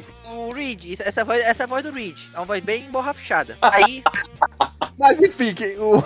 Aí eu sei que eles resolvem um problema, aí vem a parte que interessa. Porque quando eles resolvem tudo, o Peter, o Aranha e a Gata Negra vão num telhado conversar. Aí o Aranha, cara, o que foi que aconteceu contigo? Tipo, porque tu era gente boa, mas tu andou vacilando pra caramba. Aí, aí a Gata Negra, cara, é porque assim, tipo, Onimori Day. É como se eu tivesse apagado alguma coisa da minha mente. Eu lembrava quem você era, mas eu não lembro mais. Eu me sentia, tô me sentindo meio mal com isso.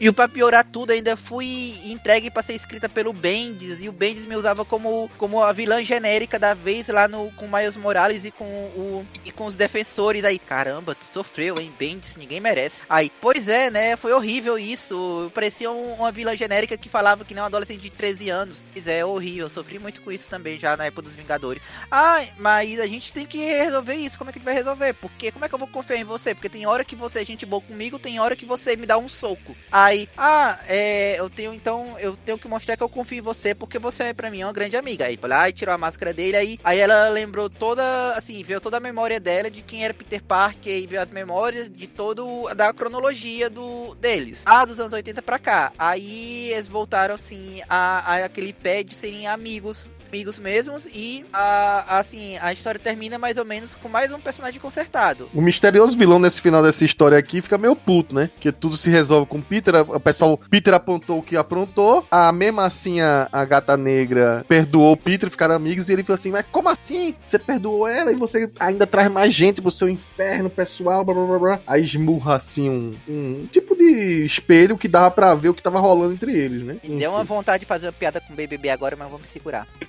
Enfim, ah, seguindo as histórias aí de concertos, como fala o Paulo, né? A gente vai ter uma que agora é focado no JJ Jameson. Na verdade, não foi nem muito concerto, foi mais para mostrar o status quo do personagem hoje em relação ao Peter Parker, que tava meio confuso. Então, a história em três partes, uma do Lifetime Achievement, que é, é tipo conquista no tempo, nos tempos de sua vida, enfim, uma coisa assim. E que o Jameson agora, ele, ele é, não é mais prefeito, não tem mais o Clarim, sobrou para ele ser tipo um, um comentarista numa uma rede de rádio local. Eu ia dizer que ele era um tipo um podcaster, mas não, mas é numa rádio mesmo. Ele tem um horário fixo, ele tem uma galera que ouve ele e ele recebe um convite do. É quase o que ele é o Jameson do MCU, só que a, a versão Sim. boazinha, não a versão fake news. É, ele recebe um convite do prefeito e que o prefeito diz que vai dar um prêmio pra ele, né, o, o Fisk, mas ele quer que esse prêmio seja dado, né, esteja presente o Homem-Aranha, que ele sabe que o James também tem um- uma participação lá, um convívio com o Homem-Aranha e quer que dê em mãos pra ele. O Jameson, vale ressaltar, você pode estar achando, como assim um Jameson tem uma relação com o Homem-Aranha? Já faz umas certas edições, acho que foi na época do Dan Slott ainda, Não, não. Foi na fase do Chip Sardask, na, no sexta edição do run dele, depois então que foi ele na fez outra um- revista. outra revista, foi na revista paralela. Ah, Foi uma edição em que o, o- foi uma edição inteira, só uma conversa dos dois, deles tentando se resolver, o Aranha e o Jameson. Aí no final, o Jameson começando lá, que ele se sente sozinho e tudo mais, aí o Aranha tira a máscara e diz, você nunca esteve sozinho, Jameson. Aí eles meio que fazem as pazes aí. Então eles fazem as pazes. O Jameson sabe que o Peter é o Homem-Aranha. Ele no programa de rádio agora dá dica defendendo o Homem-Aranha. Vale ressaltar que em certo momento, é, durante a fase aí, posso dizer que era a fase do Slot mesmo, o Peter e o Jameson quase foram ir- meio irmãos, né? Porque o, o pai é biológico dele casou, tava casando, uma coisa assim, com, com a tia May, né? Só, que ele morreu. Aí, é, e aí morreu, enfim. Mas eles tiveram uma relação quase familiar ali no meio. E isso levou a, a- ao Peter ter mais confiança e entender o lado do Jameson. Vale ressaltar que o Jameson ainda tem umas certas manias. De repente ele tá lá elogiando, mas depois ele xinga o Homem-Aranha assim: não, é força do hábito, né? Vale ressaltar. Só que ele tá muito grilado com essa de, de ter que convencer o Homem-Aranha a estar lá para receber o prêmio. Ele sabe que o Peter não tem boa relação com o rei do crime, mas pede para o Peter se encontrar com ele. O Peter fica tentando falar com ele que como assim você vai lá falar com o- Wilson Fisk? Você sabe que ele é um bandido só por causa dessa premiação. Enfim, fala um monte na cabeça do, do Jameson. Mas o Jameson, ué, mas o que, que você tá falando? Você também não é aliado do prefeito? Tô te estranhando. Aí olha pro outdoor assim, tá o outdoor, uma montagem, né, do Aranha com o prefeito. Mas, pô, aquilo é fotomontagem. Você, jornalista, sabe como é que funciona. Enfim, ficam os dois discutindo, né, no meio daquela história, até que de repente os dois são atacados por aquele trio de personagens que não tem superpoderes em nada, mas é, eles chamam em inglês de enforcements. Eu não sei como é que traduziram aqui, Paulo. Mas que tem aquele touro, o cara do chicote. Enfim, tu lembra o nome deles? Executores. Eles são um personagem bem clássico da época do Stan Lee, cara. É executores, exatamente. E aí os dois estavam lá discutindo com no meio da rua. Aparece o, o, o trio. De alguma maneira eles conseguem derrotar, inclusive, o Homem-Aranha. E levam os dois pra um.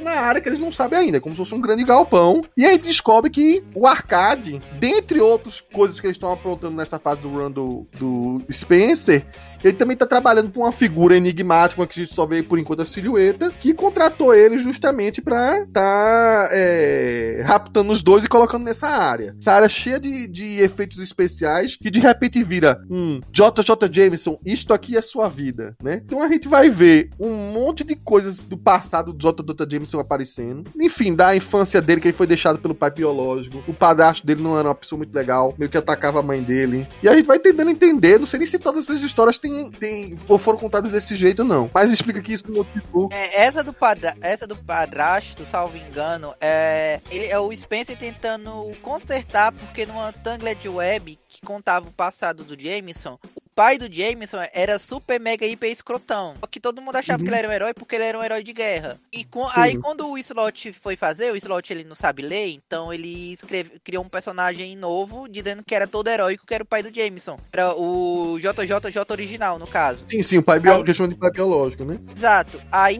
o Spencer tentou amarrar essas duas histórias, pra não contradizer nenhuma.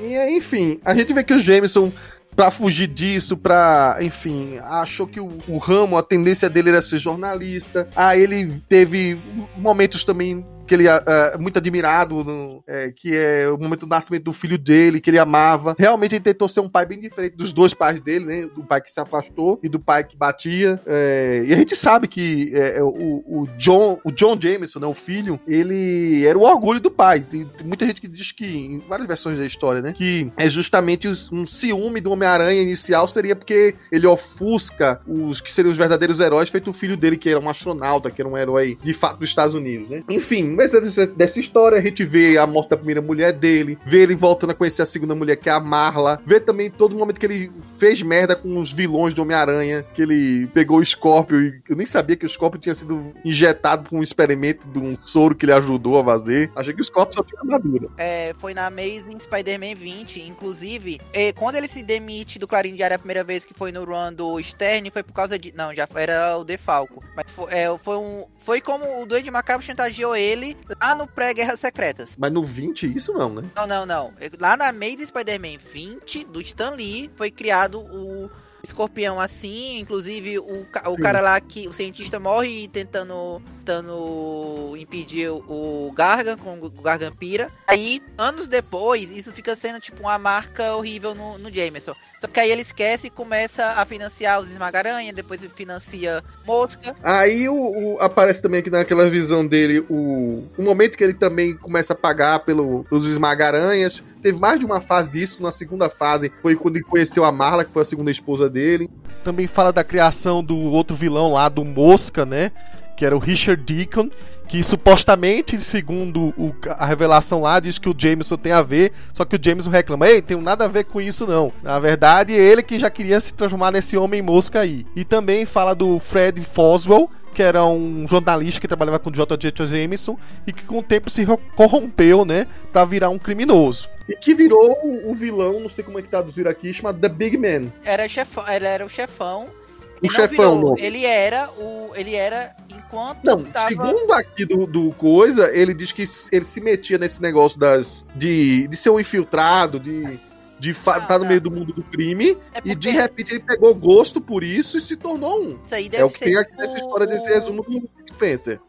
Ah, ok, mas aí deve ser tipo um, um recontagem, mas sim, pra mostrar como ele virou. Mas ele era o, o chefão, e que era inclusive o líder dos, dos primeiros, do primeiro líder dos executores. Foi preso quando descobriram lá, é, apareceu na, na- A polícia chegou e prendeu ele lá no, negócio, na, no Clarim. Até o, o Peter ficou rindo da cara do Jamie. Ai aí, como tu é otário, tu nem sabia que o teu teu repórter favorito era um, um vilão, aí ele cumpre a pena, é solto. Aí ele continua agora sendo um repórter pro Jameson. Ele fica atuando no submundo como um caolho lá que para conseguir as informações. Aí quando o Wilson Fisk aparece a primeira vez, o, esse Foswell, ele morre salvando o Jameson, porque o Jameson foi sequestrado pelo Fisk. Sim, sim, ele diz que no último fim dele ele se redimiu. E aí esse personagem aparece aqui como se fosse o grande cara por trás de tudo. Ele aparece primeiro como se fosse um robô gigante atacando eles. Aí ninguém entende nada, de repente destrava assim a máquina do que seria o robô. De dentro dele saiu Frederick Foswell Jr., que é o filho desse Frederick Foswell, que enfim, morreu em determinado momento em histórias passadas do Homem-Aranha. Uma filha do Frederick Foswell também se passou passou pelo chefão. Aí também não sei qual é a história, nem faz menção muito aqui. E esse seria o irmão mais, o irmão mais novo dela, o filho mais novo dele. Que nem sei se tinha menção disso no meio dessas histórias, mas enfim. É a o vingança Stanley não tinha. vingança, Né? E aí, o que é que esse menino tá meio que puto? Ele quer se vingar do Jameson como se o Jameson tivesse traído no momento que ele começou a passar a elogiar o Homem-Aranha. Que o Homem-Aranha foi responsável por ter desgraçado. Ele nem tá culpando o Jameson, tá culpando o Homem-Aranha de ter desgraçado a família dele. O pai, depois que morreu a, a irmã. E aí, é, o Jameson, que sempre foi um apoiador de- de- do lado dele, né? Dizer que o Homem-Aranha é uma ameaça e por aí vai, por aí vai. Agora virou uma traíra, tá elogiando o Homem-Aranha. Curiosamente, o- no meio dessa história aí, no meio da confusão, o Jameson tenta convencer o menino de que ele agia errado, que ele reavaliou como seu pai, seu pai também se redimiu nos últimos instantes. Ele tem que pensar direito, que nem tudo parece que é a primeira vista, por aí vai. Tenta fazer a cabeça do menino, mas o menino tá meio transtornado. Começa a ligar a máquina do robô pra bater no Homem-Aranha de novo. E aí, o Homem-Aranha se dá um jeito de, de livrar do robô, porque o robô ia explodir. O- a polícia chega pra prender o, o Foswell Jr. E no meio dessa conversa, o, meio que o Jameson entende o lado do Peter de ter as coisas de reavaliar a situação dele. E aí, quando ele vai na hora do prêmio de receber o prêmio do Fisk, ele vai lá sem o Homem-Aranha, ou seja, faz tudo que o, o Wilson Fisk não queria, e ainda xinga o Wilson Fisk, diz que ele é corrupto, que não vai concordar com a- as coisas dele, porque tava vendo, fazendo vista grossa, e que a partir de agora ia começar a xingar ele no programa dele, e que ia ser um opositor. Em contrapartida, o, o Fisk já mexeu os pauzinhos, né? Ele mexeu o programa do, da rádio lá do, do JJ Jameson, botou num horário mais tarde, perdeu a audiência, né? Deixou dois babacas no lugar lá, e aí aparece a Nora Winters dizendo, ô, Jameson, eu tive uma ideia aqui, vamos trabalhar junto. E aí fica três pontinhos que a gente não sabe o que vai acontecer. Pra fechar a história, o escorpião, mais uma vez o vilão com o tema de animal, é preso pelo treinador e pelo e pelo Formiga Negra. E aí, junto com ele. Então, o resumo mais honesto dessa história é que foi um arquivo confidencial.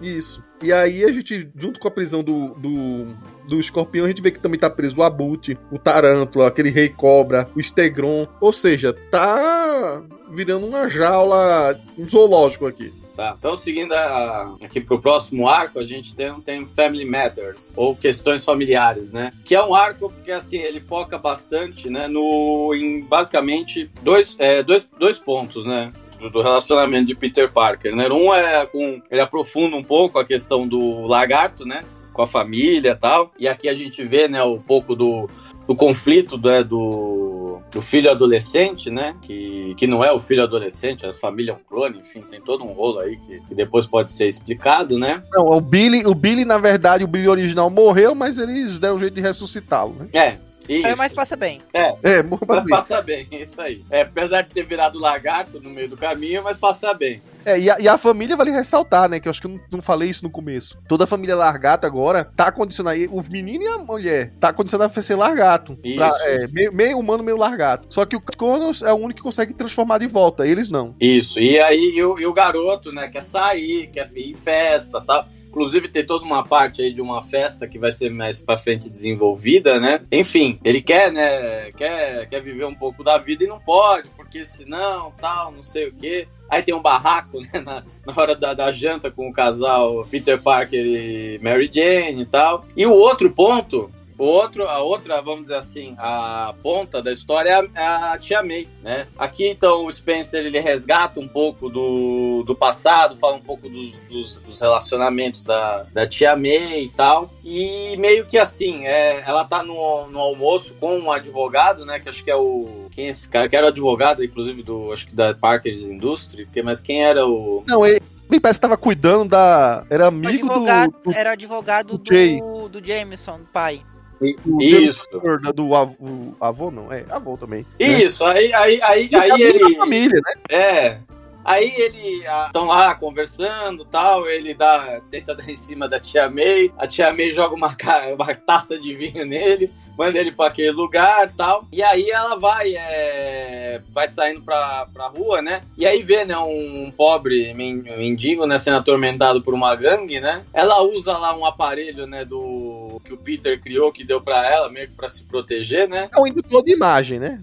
Igual o Isso, é, exatamente. E aí ela acaba, como é que fala? É, pegando esse mendigo pra ir levar ele pra, pra almoçar lá, pra jantar, pra jantar ali no restaurante que ela tava com outro cara, né? Pelgas, Pelgas, só cuidado com a coisa. A gente tá falando da Tia May. Você falar pegar, tá parecendo que ela já vai Não, maliciosa. veja bem. Não, ela, tá bom, ela, ela junto pegou, é, vamos dizer assim, ela, ela Convidou. cuidou tal e, e resolveu pagar uma janta cara, né, naquele restaurante chique ali que é que tava com o outro, né? E aí começa então a desenrolar um diálogo, né? No meio dessa, dessa confusão, tá o Rino fugindo, né, do, do treinador e do, do Black Ant, né? E acaba atravessando, né? Do jeito Rino, né? O restaurante e tal. Peter Parker descobre, né? Tá saindo da, do jantar da, da, da- com a família do lagarto, né? E descobre que lá tá, que ela tá na, naquele restaurante e vai pra lá, né? E aí então começa meio que. Ele faz meio que uma dupla com o Rino, né? Pra tentar, ah, vamos dizer assim, impedir o treinador, né? E o Black Ant. Só que aí no final das contas, acon- ah, no final acontece o seguinte: ah, os escombros caem, né? O Peter vai lá querer salvar a Tia May, esquece o Rino. O Rino fica pé da vida porque ele fala: Não, você veio me ajudar, me proteger enquanto tá os dois levando, raptando o Rino, né? Ele pé da vida, né? Isso vai ser depois, ele vai lembrar disso mais pra frente. Pô, se sentiu traído, né? Né? Se sentiu traído, É, né? E aí o, É, porque não é a primeira vez que o Aranha chega pro Rino. Rino, tamo junto. Sou teu amigo aqui. Cola em mim. Aí de- na hora do vamos ver, o Aranha foge e deixa o cara se fuder sozinho. O o Rino não tava tão vilão agora, né? Ele tinha acabado de recuperar a esposa em algum momento, ou não, uma coisa desse tipo, né? Não, não, não. Ele tinha entendido que a esposa não ia voltar e tinha aceitado isso e seguido em frente. Aí Uhum. tem um, um, um arco no, no, no- Miles que ele e o Miles se aliam porque o, o Miles olha assim: oh, o Rino ele vai fazer alguma vilanice. Aí quando vai ver, o Rino tava querendo salvar um sobrinho da, da, da falecida esposa dele que tinha sido sequestrado por sei lá quem. Não tinha nada a ver com ele, só que ele queria salvar o, o menino. Aí o Miles, cara, então você não é tão mal assim? Pois é, né? Aí, o, aí mostra assim que, tipo, não é que o Rino seja mal, ele tem. Só, tipo, é- ele é mal quando. Ele tem um pouco mais de escrúpulo que outros vilões aí. Exato, é. Mas eu, eu acho que foi naquele arco do, do clone, conspiração do clone, que a esposa dele voltou por algum minuto e depois acho que morreu, então, É. visto. Quando todo mundo ressuscitou e voltou, mas é aquele negócio. Só o, o, o Kurt que não era imbecil e deu um jeito de é, desclo- desclonar os clones pra não morrer. Uhum. Mas, assim, tipo, o, o Rino, ultimamente, ele tá sendo trabalhado como aquele vilão que tem limites. Inclusive, até no, no arco recente, ele falando lá que, tipo, olha, se enquanto era pra bater em herói, eu tava de boa, mas o cara tá mandando bater em crianças, eu tô contra ele agora. Então o Peter resolve lá tentar salvar a Tia May. A, o Rino é capturado, né? Vale lembrar, né, que a- aparece, né, o contratante do, do arcade, que é o Craven, né? Tá de, e ele que tá por trás desses raptos, né? De, desses vários personagens que de certa forma se ligam a animais. Eles estão ali tramando um plano, né? Inclusive com a utilizando uma tecnologia que vai produzir um escudo. É, foi, segundo o Arcade, né? Um pouquinho inspirada no que foi feito no Império Secreto. Só que em vez de ser toda a cidade de Nova York, vai ser só um pedaço. Exatamente. Na verdade, assim, o, é, o arcade imaginava que era pra, pra onde era ali, acho que algum ponto da África, né? Que é onde ficava, ou Terra Selvagem, né? Onde ficava o Crave. Aí o Crave falou que não, seria em Nova York. Vale lembrar que é, tem um detalhe, né? A gente, acho que desde Back to Basics, né? Não, não é nem Nova York, é uma parte de Nova York. É, né? o Central Park. No Central Park. né? Isso. Ele, ele tem aparecido, né? Se você lembrar lá em Back to the Base, tem uma parte, né? Que, que vamos dizer assim, tá uma caçada, né? Tem um, tem um grupo de caçadores, né? Estão ali tentando pegar um tigre, um leão, agora não me lembro o animal. O, o, o, o guia, né? O guia caçador do, desse, desse ricaço é morto, né? Aí aparece o Craven, né? E começa a falar tal, né? Sobre coisa. E a gente fica imaginando se o Craven vai matar, né? O, ricaço, né? Mas na verdade vai fazer algo mais. uma coisa diferente, né? E aí vai lembrar, né? O Homem-Aranha, ele consegue salvar a Tia May e consegue também salvar, né? O, o morador, né? De rua, né? E aí o morador de rua se revela, né? Um, que é o Ned Leeds, ou pelo menos um clone de Ned Leeds, né? Era, foi mais ou menos assim. Tava lá o Nick Spencer faxinando tudo, já tinha olhado assim, ele já tava se montando quem é que ele ia faxinar depois. Aí chega a galera, olha, vai estrear aqui o filme do Homem-Aranha. Nós queremos o Ned de volta, porque ele é o amigo do Peter Parker. Aí o cara, cara, mas o cara morreu faz um tempão. Não importa, traga ele de volta. Ah, já trouxe. Aí foi, deixa eu ver aqui. Cara, mas isso aqui é um clone no manual do, do Homem-Aranha que ninguém leu. Aí, não importa, ele é. Aí chegou assim depois, ah, beleza, então vou trazer aquele de volta, a gente vai. Aí ele tinha escrito já a primeira edição. Aí chegou na segunda edição. Olha, a gente acabou de olhar aqui que na verdade. O, esse Nid é o gank do que a gente estava olhando, é o gank com outro nome. Então desfaz essa morte aí. Não, agora eu quero trazer esse cara de volta, foda-se. É. Ah, mas você tem esse clone aí. Eu vou matar esse clone, não se preocupe. É, mas isso é mais pra frente, vai ser num, num próximo podcast aí. Só que aí ele deixou, né, uma mensagem meio enigmática, né, dizendo que pra proteger a Beth, né, que a, salvo engano, ela tá como correspondente do Clarim na Europa, né, e aí ele falece. E aí a Tia May, então, ela resolve, então, reativar, né, a, aquela organização, né, criada pelo Senhor Negativo, né, a Fist, e aí chama o Randy pra ajudá-la, né, nessa, nessa empreitada, né. Então a história meio que ela dá o um... do Randy, ele é. trabalha com questões sociais, né? É. Aí não, meu filho, agora você vai agora lixar, pintar parede, pra depois você trabalhar com isso. Não, exatamente. Vou- Não sou pedreiro, tia May. Ah, mas, mas eu, eu gostei dessa versão do Felga, porque parece que a Tia May entrou no modo é, máfia total. Eu vou. É, é, como foi que ele falou? Eu vou restaurar a organização do seu Ela só negativo. foi restaurar o. Uau, Ela ativar sabia, o inclusive, que o cara era o senhor negativo, né? Ela Sabia. decidiu que ia voltar o que era a parte boa, né? Porque a parte do Lin, né? Que era o, o, o alter ego dele, é, ele é meio esquizofrênico, né? Ele tinha um lado bom dele, né? Um lado bonzinho. Não, exatamente. Mas, gente, gente, é assim, tipo, vamos, vamos, mas vamos ser sinceros. A Tia May no Fist ultimamente tá sendo assim, o botão vermelho. Você, se você é fã da Tia May, você olha ela no Fist, sai daí, sua velha, sai daí. Mas assim, a- a- a- essa edição assim, todo esse arco aí, acho que é de duas ou três é, histórias, É duas edições. é, é do. desenhada pelo Chris Bachalo, e parece que, tipo assim, ó, vai ter a história do Largato, vamos chamar o Bachalo, que o cara faz um Largato bom pra caramba. E assim, a história também, que acabou fazendo com o Billy, também muito bem costurada, né? E o finalzinho, o finalzinho do destino do Billy é que ele acaba fugindo de casa, né? Ele, ele percebe nas entrelinhas que o pai dele é, tava. A princípio, assim, não, vou proteger você de não ser, sei lá, maltratado pras crianças, é, não sofrer bullying, por aí vai. Só que aí ele começa a desconfiar que o pai dele tá, na verdade, afastando as crianças do Billy, com medo dele, o Billy de repente ter um surto reptiliano lá, feito o próprio Kurt Connors tinha, e atacar os humanos. Então o Billy meio que surta e sai, desaparece, né? Foge Isso. de casa. Bom, então só tá mostrando como o, o Kurt tinha razão, né? É mais ou menos, velho. Eu vou te afastar porque você vai surtar. Então, e aí agora a gente chega, né, no grande primeiro arco, né, desse...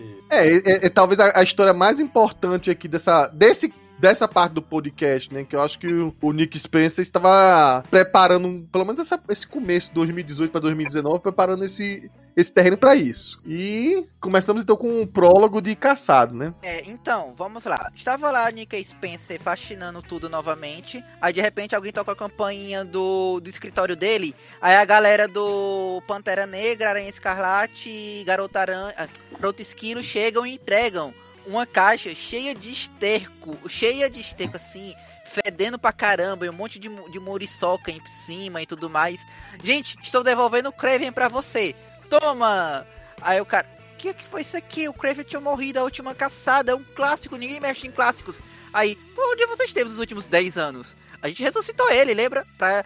A gente ressuscitou, a gente ressuscitou o personagem pra é, ficar usando ele pra é, apanhar da garota, da garota esquilo a cada duas edições, virar amiguinho dela, que é o sidekick, um sidekick dela, pra ficar apanhando do Pantera Negra, do casado, quem, de quem a gente quisesse, porque ele nunca apareceu de volta na revista do, da Amazing depois que ressuscitou.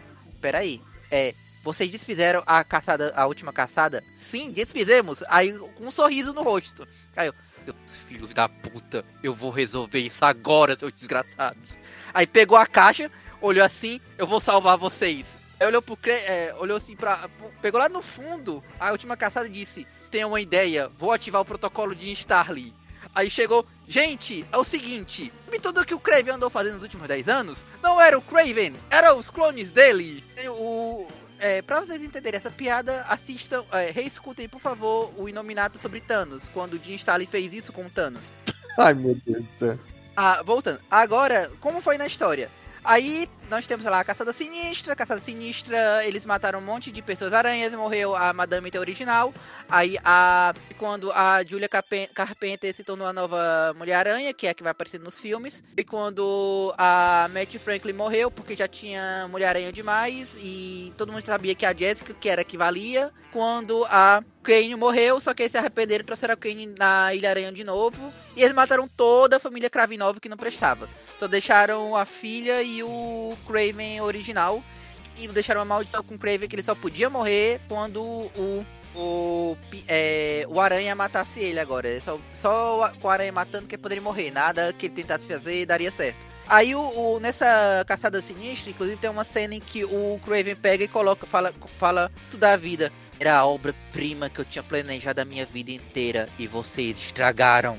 Estragaram mesmo. Aí é, Aí, assim, tipo, ele fala isso e depois virar vilão genérico, capanga genérico, apanha de herói classe D das outras revistas. Mas, que o Spencer disse é que, na verdade, o que ele fez depois disso aqui foi que ele foi pra Terra Selvagem, aí matou. Matou todos os outros figurantes Kravinovs que não tinha matado ainda, menos a, a filha, e pegou com alto evolucionário. Seguinte, rapaz, eu, quero, eu vou te ajudar num negócio aqui, em troca eu quero 200 clones meus para serem meus filhos, para eu criar do jeito que eu quiser. Beleza. Aí ele foi lá e criou os filhos, aí os filhos chegaram, é, é, treinou eles durante um tempinho, eles chegaram na, numa idade adulta, porque são clones que cre, é, cresciam rápido, aí chegou e disse assim, agora vocês se espalhem pelo mundo e apareçam em tudo quanto é revista de herói capenga, para eles apanharem de vocês. E só voltem quando tiver um vivo. Aí um Battle Royale e por aí vai. Aí esse to todas as histórias de 2010 a 2018 que vocês viram Craven, era esses clones capengas que não sabiam A mais B. Eles iam lá, tinham essa personalidade maluca, apanhava, apanhava, apanhavam e ficava por isso mesmo. E todo mundo ria como se fosse o final de uma história do He-Man. Porque essas histórias eram ruins mesmo. Aí passou-se um tempinho, aí o Craven lá chegou chegou dormindo, tava lá na cachoeira lá, descansando. Aí chegou um dos filhos dele. Aí, cheguei aqui aí. É, eu disse que era para chegar quando matassem, ah, tipo, 10 de vocês. É, você podia chegar aqui e falar: não, não, eu cheguei aqui com a sacola aqui, ó. Matei todos, os outros que. Todos eles, porque estavam envergonhando o nome Craven. Ah, então você é o meu legítimo filho. Então agora vamos começar o nosso plano Master. Aí ele leva. Aí ele vai lá pra África e começa lá esse negócio lá dos caçadores que o Coveiro tinha falado. Agora o próximo é o Coveiro. Paulo deu um resuminho aí do que era o prólogo da revista, só tá em uma edição. Claro que ele foi citando as antigas, né? E o que eu gosto do Nick Spencer, agora também tem um, em alguns momentos até é, meio chato quando você vai lendo em sequência. É que ele tem aquela mania de, de fazer uma recapitulação das histórias anteriores em duas páginas, assim. Todo no começo da história. É um que era tradicional até, é, nos, que, nos anos 80, 70 e 80, de sempre ser isso. Das 22 páginas que existiam, duas eram remontando o que, o que aconteceu na edição anterior, né? É, pensando que a gente vai ler mensalmente, a gente precisa ter uma, dar uma lembradinha. E aqui é, o, o Hunter começa agora, então, na partir da edição. Na verdade, não é nem da edição 17. O curioso é que a partir daqui o Spencer começou a fazer uma edição, como se diz, da mensal em si, uma edição especial que ele chama Ponto HU, e que vai focar num personagem, na perspectiva de um outro personagem que, que vai ser importante para a história é, de alguma maneira, vai se encaixar na, na, história de alguma maneira. Eu, eu não quero resumir edição por edição aqui do Hunted, porque ela é longa, mas é só para vocês terem uma ideia do plot principal, o Felga paralelamente ah, em algum momento vai falar aí sobre o especial que se liga a a outros personagens, né? Mas vocês viram, perceberam que ao longo do,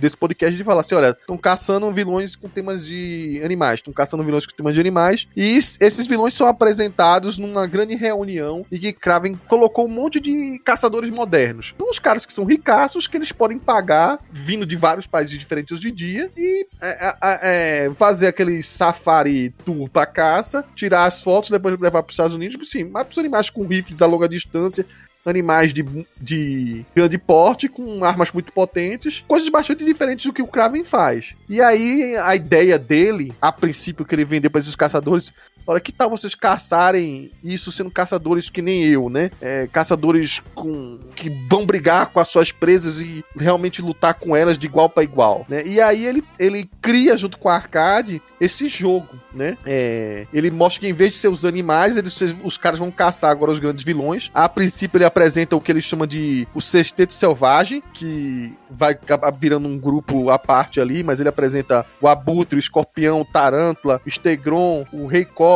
e o Rino para o grupo, assim, para os caçadores que estão ali presentes. E é, tem muito mais preso lá. Você vai ver a coelha, é, gibão, vai ver o. Enfim, vários vilões com temas de, de largatos, de, de, de temas de animais ao longo dessa história aí, né? É, aquela gangue de serpentes também do, do, do Capitão América, enfim, tudo quanto é vilão, Puma, né? Besouro, é, ele foi caçando. E aí o Coruja também, eu tô vendo alguns aqui.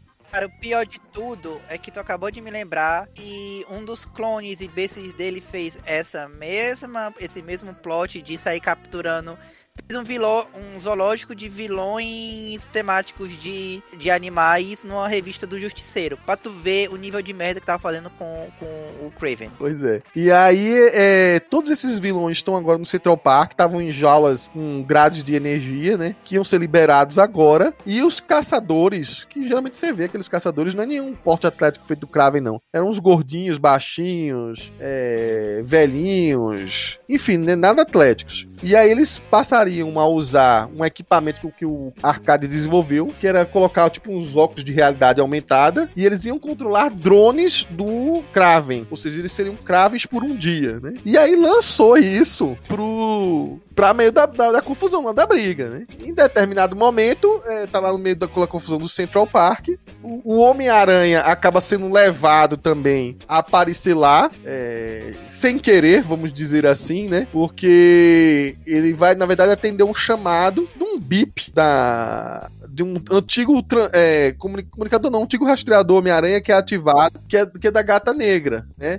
Ele já estava procurando o, o, Billy, de repente esse rastreador é ativado, ele vai atrás onde supostamente estaria a gata negra, e de repente ele confronta um, um, um, filho sobrevivente do Kraven, né? Nesse confronto do filho sobrevivente do Kraven, ele é atingido por aqueles gases assim alucinógenos, ele começa a ter visões malucas de como a, supostamente a Mary Jane tá sendo atacada, e ele fica mais nervoso ainda, mas ele acaba sendo atingido, é, fica em consciência, e é jogado jogado de, dentro desse, desse, desse safari que foi feito no Central Park, né? E aí começa o pandemônio, porque ninguém confia em ninguém, ninguém confia no Homem-Aranha, o Homem-Aranha quer tentar de algum jeito ajudar os vilões também, porque eles estão sendo massacrados por aqueles drones de caçadores Kraven. Um dos personagens lá vai também ganhar um especialzinho, o Gibão. Em determinado momento, o Gibão é, é, fica em dúvida se apoia ao, ao lado do Homem-Aranha, mas o Homem-Aranha sempre zoou com a cara dele, então ele foge, vai se juntar com os vilões. E aí, no meio dessa história, a gente vai ter algum algumas edições especiais chamadas HU, e que vai contar o que é que aconteceu com a Gata Negra e com o Billy, o que é que aconteceu com o Gibão, o que é que aconteceu com, com o Abutre, que tem uma mudança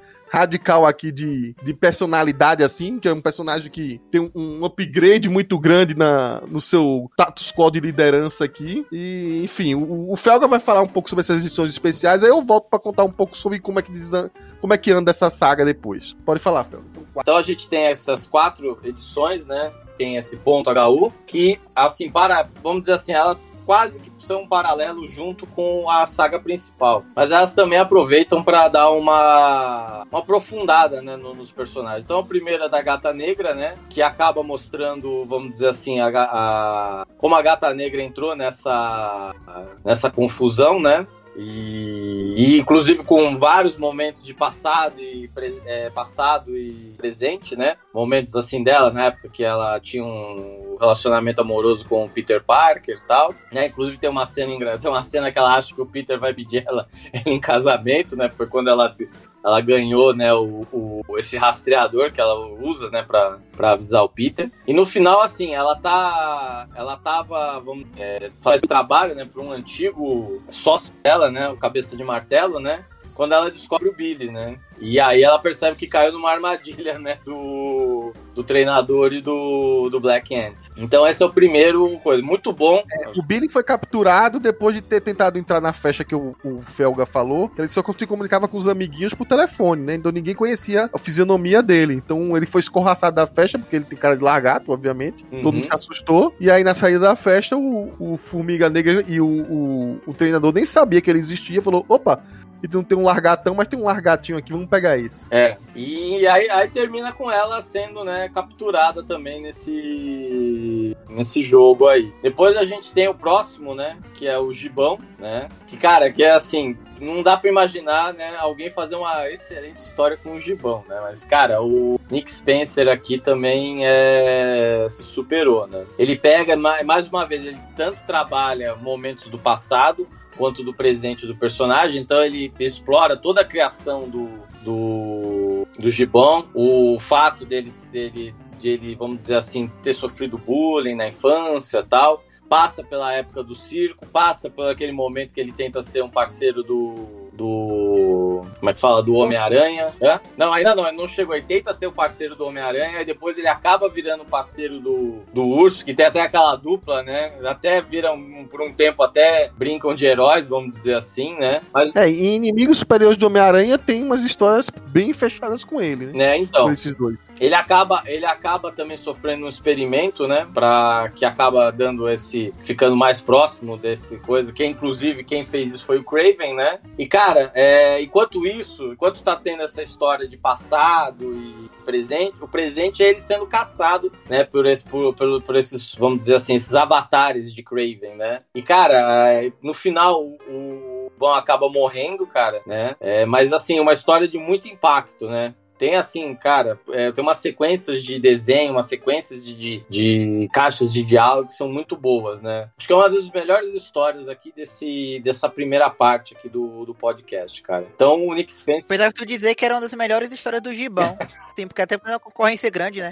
Não, é, deve, deve, ser, deve ser difícil. Mas, cara, essa é uma história muito boa. É assim, acho que dá uma. Assim, dá um fecho, né, pro personagem. Não sei se depois vão trazer de volta, enfim. A Marvel tem dessas, mas dá um um baita fecho pro, pro, pro, um personagem que é sempre relegado pro, pro segundo plano, né? As histórias de Irmão sempre foram de comédia, né? Exatamente. Pelo, próprio Nick Spencer, fazendo essa paródia aí com, com o urso e por aí vai. Então é uma história triste no final das contas. Né? A terceira história é, é focada no Kurt Connors, né? O lagarto, que vai, a, que vamos assim, também novamente mistura passado e presente ele tentando né, é, resgatar o filho. É, e vale lembrar que aqui, é, essa história, ela se passa depois de um momento que o treinador trai, né, o Black Ant, né? Porque tá lá todo mundo reunindo um monte de vilão com temática animal, né?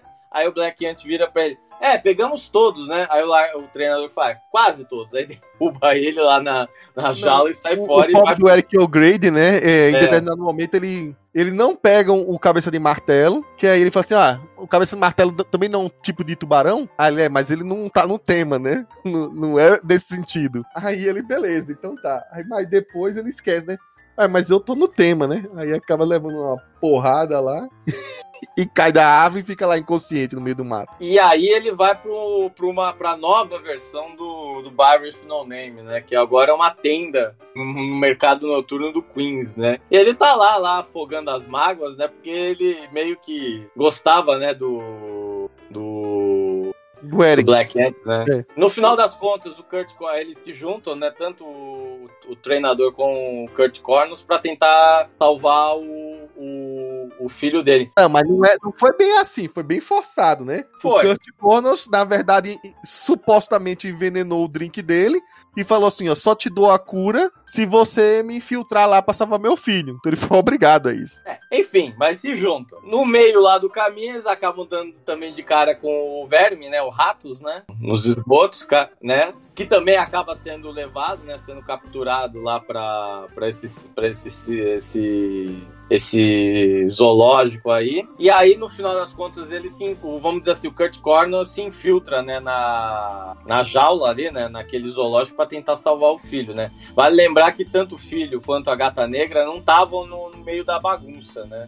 não estavam dentro do Central Park, eles estavam. O, é... o Craven, ele, ele de repente aparece para eles numa jaula e fala: Não, vocês não estão aqui para ser caçados. Vocês estão aqui unicamente para atrair o Homem-Aranha. Vocês são Exatamente. isso. Isso é que deixa a gata negra puta e fala assim: Eu vou ter que me soltar aqui e me livrar. Aí ela tomar atitude de, junto com o menino, né? É, usar os poderes delas de, de azar, né? Faz com que os guardas se aproximem, aí eles são impregnados pelo azar, dá uma merda desgraçada e eles conseguem fugir. Exatamente. E aí, por último, essa HU ela é focada no Abutre. Que ganha, né? Como o Coveiro já tinha falado, que ele ganha um baita de um, de um upgrade aqui, né?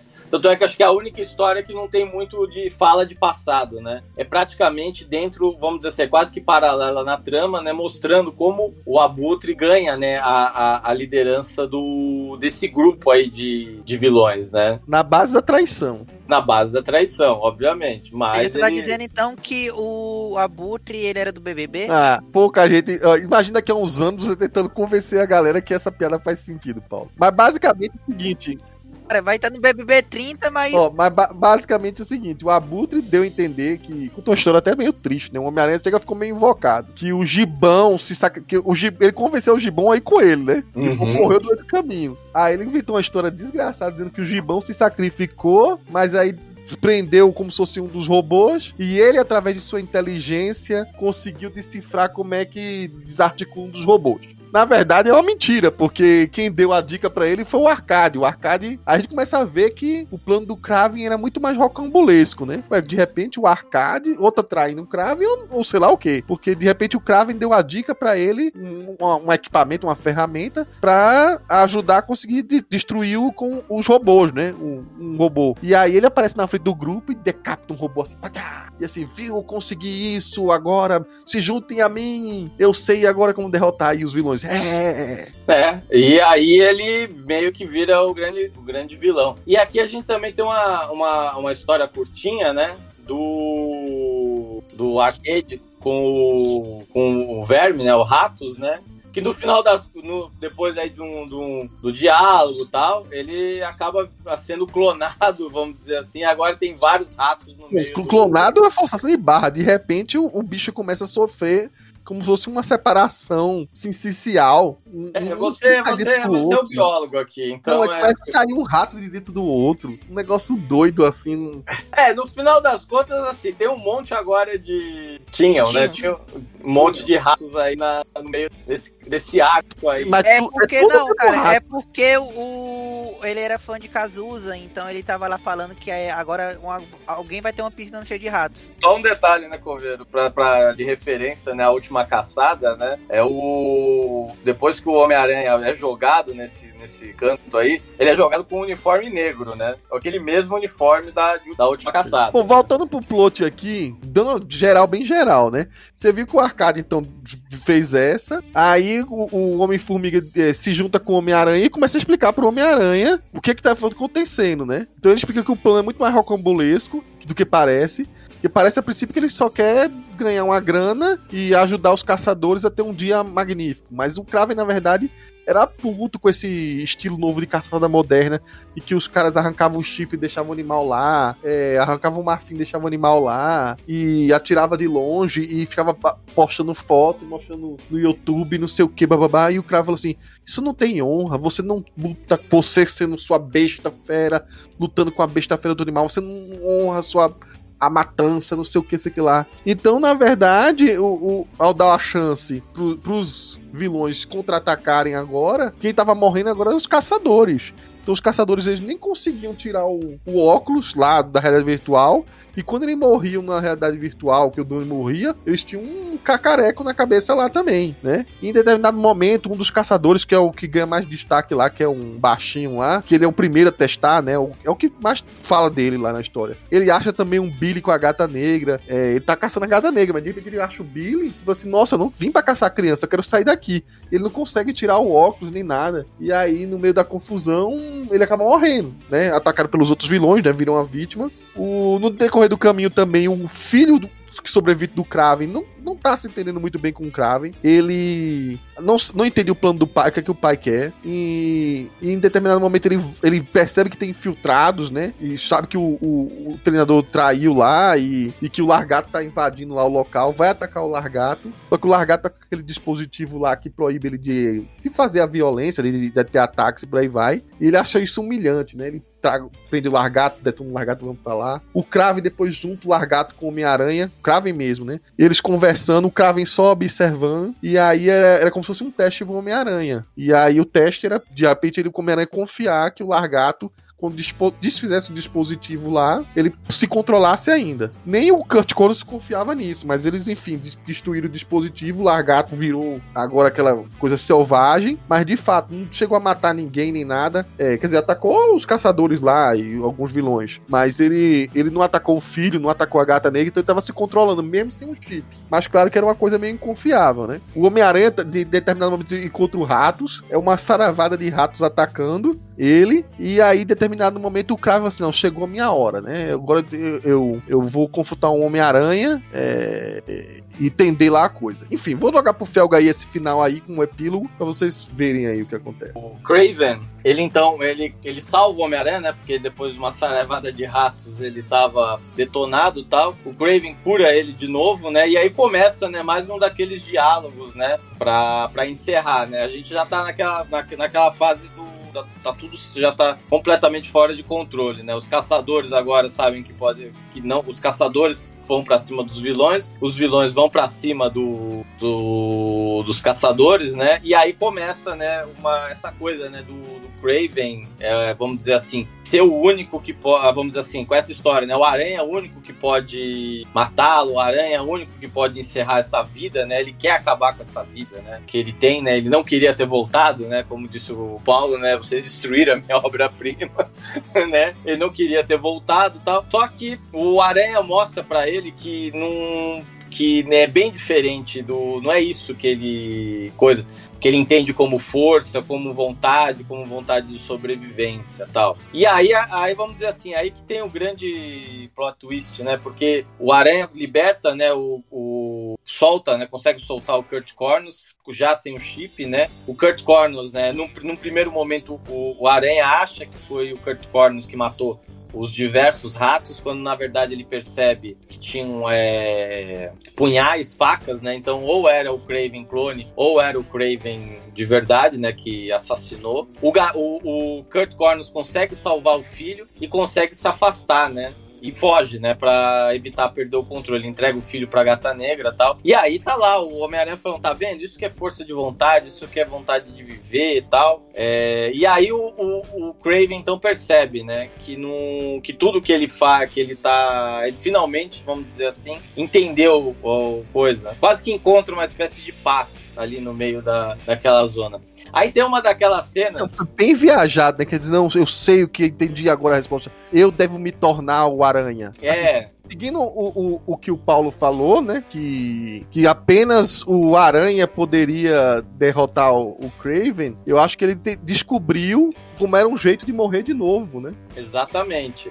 E aí começa uma, uma, uma sequência, né, que você só vai entender no final, né? Porque você tem uma cena do Homem-Aranha correndo, só que aí você vê o Homem-Aranha encontrando, né, com o filho, né, o clone do Craven, né? E começa uma, uma disputa mortal, né? Quando na verdade, aí quando vai terminar, e assim, você tem uma sequência de quadros, né, tal, inclusive tem alguma sequência que começa a lembrar a caçada, né? Que ele pega um rifle e tal, você acha que ele vai se matar, né? E e, só que aí no final, então, começa uma disputa, né, entre o Homem-Aranha, né, com o uniforme negro, com o filho do, do Craven. E aí, no final das contas, o Homem-Aranha é morto, né, por esse, por esse clone do Craven, né. Só que não era, não era o Homem-Aranha, era o Craven. Assim a gente pensava, né? É, então, era o Craven usando o, uniforme do Homem-Aranha, de novo. Então, né? Talvez essa frase que o Paulo falou, né, de que apenas o, o Homem-Aranha podia matar o Craven, é isso. O Craven clone matando o Homem-Aranha, que seria ele. Né? Tenho que me tornar o Aranha. E tem, e tem uma. E, E tem, e isso é um, um retorno à última caçada em que ele se torna o Aranha. Exatamente. E inclusive te- termina, né, tá, essa parte, né? Porque depois vem o epílogo, é, com, o, com um desenho bacana do, do Craven com, as, com os filhos dele, né? Talvez um daqueles momentos mais é, felizes que ele teve no. Os filhos oficiais, né? Os, É, os filhos não oficiais. filhos oficiais, ele acho que ele odiava. É, provavelmente. Mas, cara, e aí termina, cara, essa sequência é muito boa, né? O caixão com, com a carabina, né? E essa foto, né? Passando pro epílogo agora, é, começa com a redoma lá do Central Park levantando, e aí a polícia, tanto quanto os heróis, chegam pra dar um jeito de prender os super vilões, como também os caçadores, né? Que estavam de forma ilegal lá usando aqueles equipamentos, os que sobreviveram, né? E aí prenderam todo mundo. O, filho, né, do Kurt volta pra casa, né? Por meio da, da gata negra. O o Craven, o, vamos dizer assim, o clone do Craven, depois de ter, é, vamos dizer assim, enterrado o pai, o pai enterrado com o uniforme negro do Homem-Aranha tal, ele, ele assume de vez o manto de, né, de, do Craven, o caçador, né? Ele assume, né, esse coisa, porque no primeiro momento ele pensa até em se matar, mas aí depois ele encontra uma carta, né, do pai, né, vamos dizer assim, falando, né, vamos quase que um incentivo, né, e aí ele passa então a assumir, né, o manto, né, de, do, do Craven.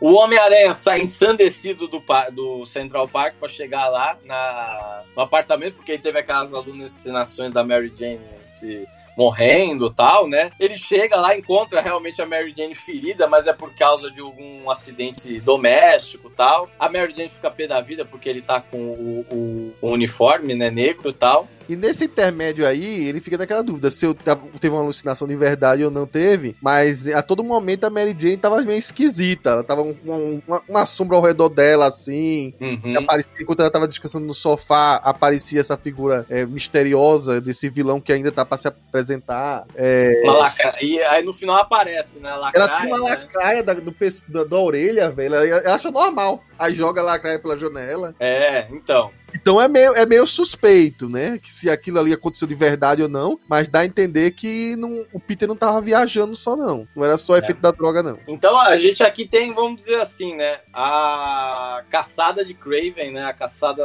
A última caçada de Craven, né?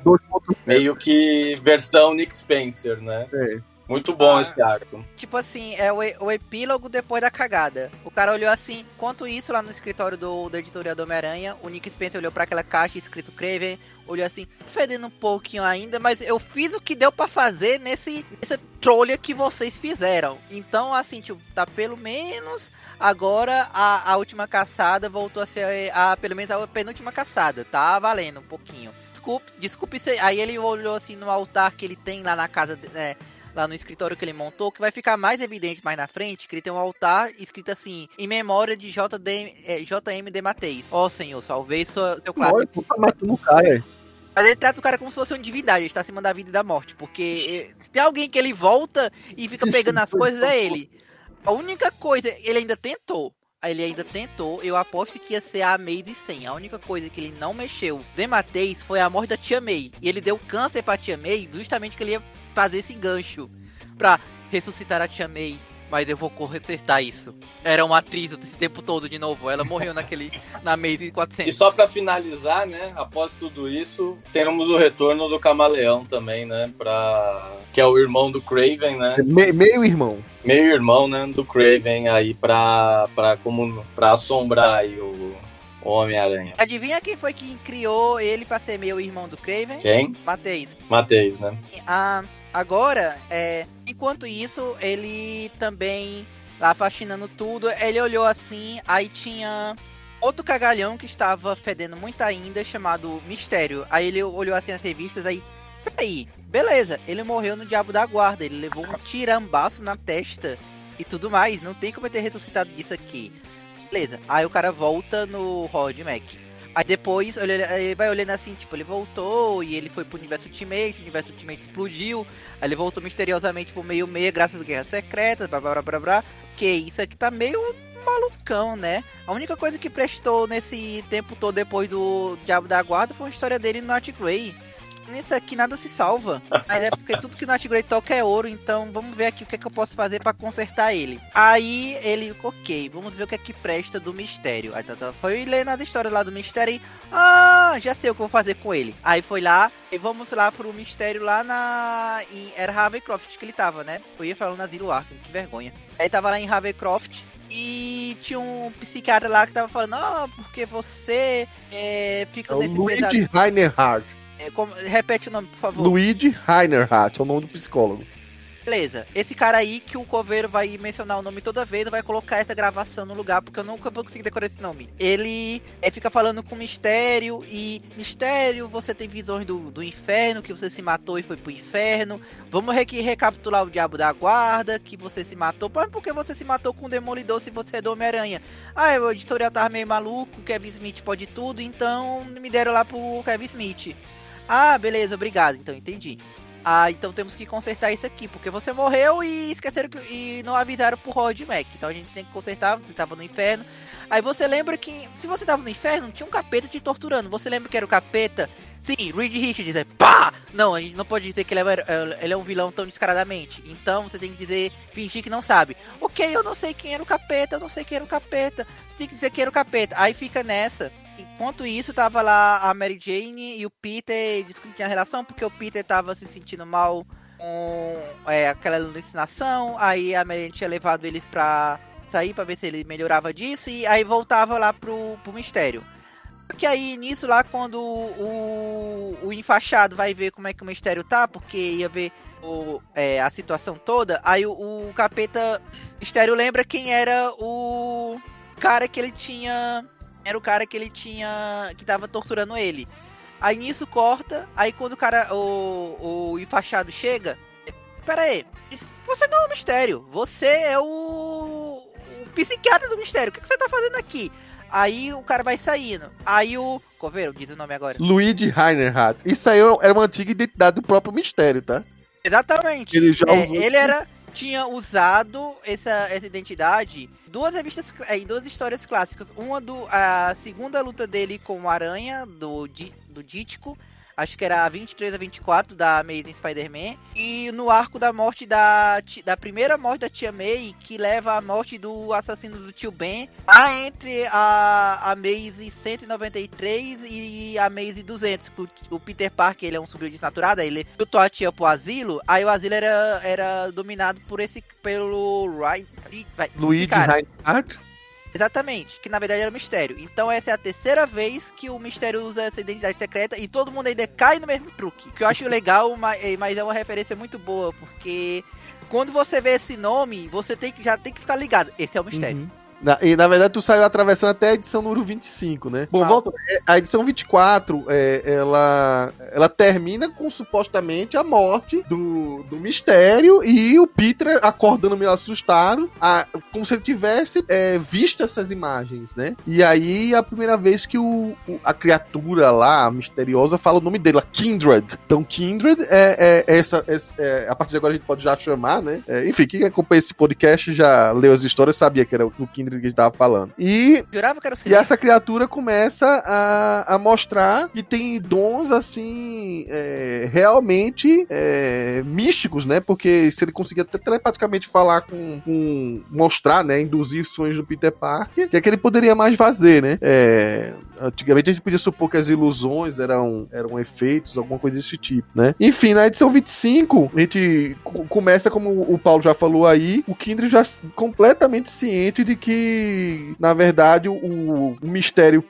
colocou uma pessoa acreditando que era um mistério, né? Pra morrer, fingindo que era pra morrer, um outro psicólogo lá, um psiquiatra. E ele tomou o lugar como se fosse pra fakear a morte dele pra ver se o Kindred caía, né? Só que ele percebeu que o Kindred não caía, não. E aí ele falou assim: ó, continua com um plano aí e, e vê a sua história. E aí a gente percebe que, o, de alguma maneira, o Kindred tinha, tá, entrega ou devolve o que seria um roteiro de uma história é, que o, o, o mistério tava criando, né? E, enfim, esse fica um plot para daqui a pouco. É, essa edição 25 é uma edição comemorativa, ela acaba tendo mais páginas, então a história, metade dela se é focada no Peter Parker tentando convencer o, o Kurt Connors a voltar para a família, que ele tinha se isolado, se trancado num lugar cheio de drones pra proteger, pra ninguém tirar ele. E aí o Peter olha, você conseguiu se proteger. Vamos fazer o seguinte, vamos fazer um tipo de chip diferente, um chip com algumas coisas a mais que sejam úteis. E aí, mais, mais pra frente, a gente vai ver a, a, em que muda esse chip, né? É, não era tão repressor como foi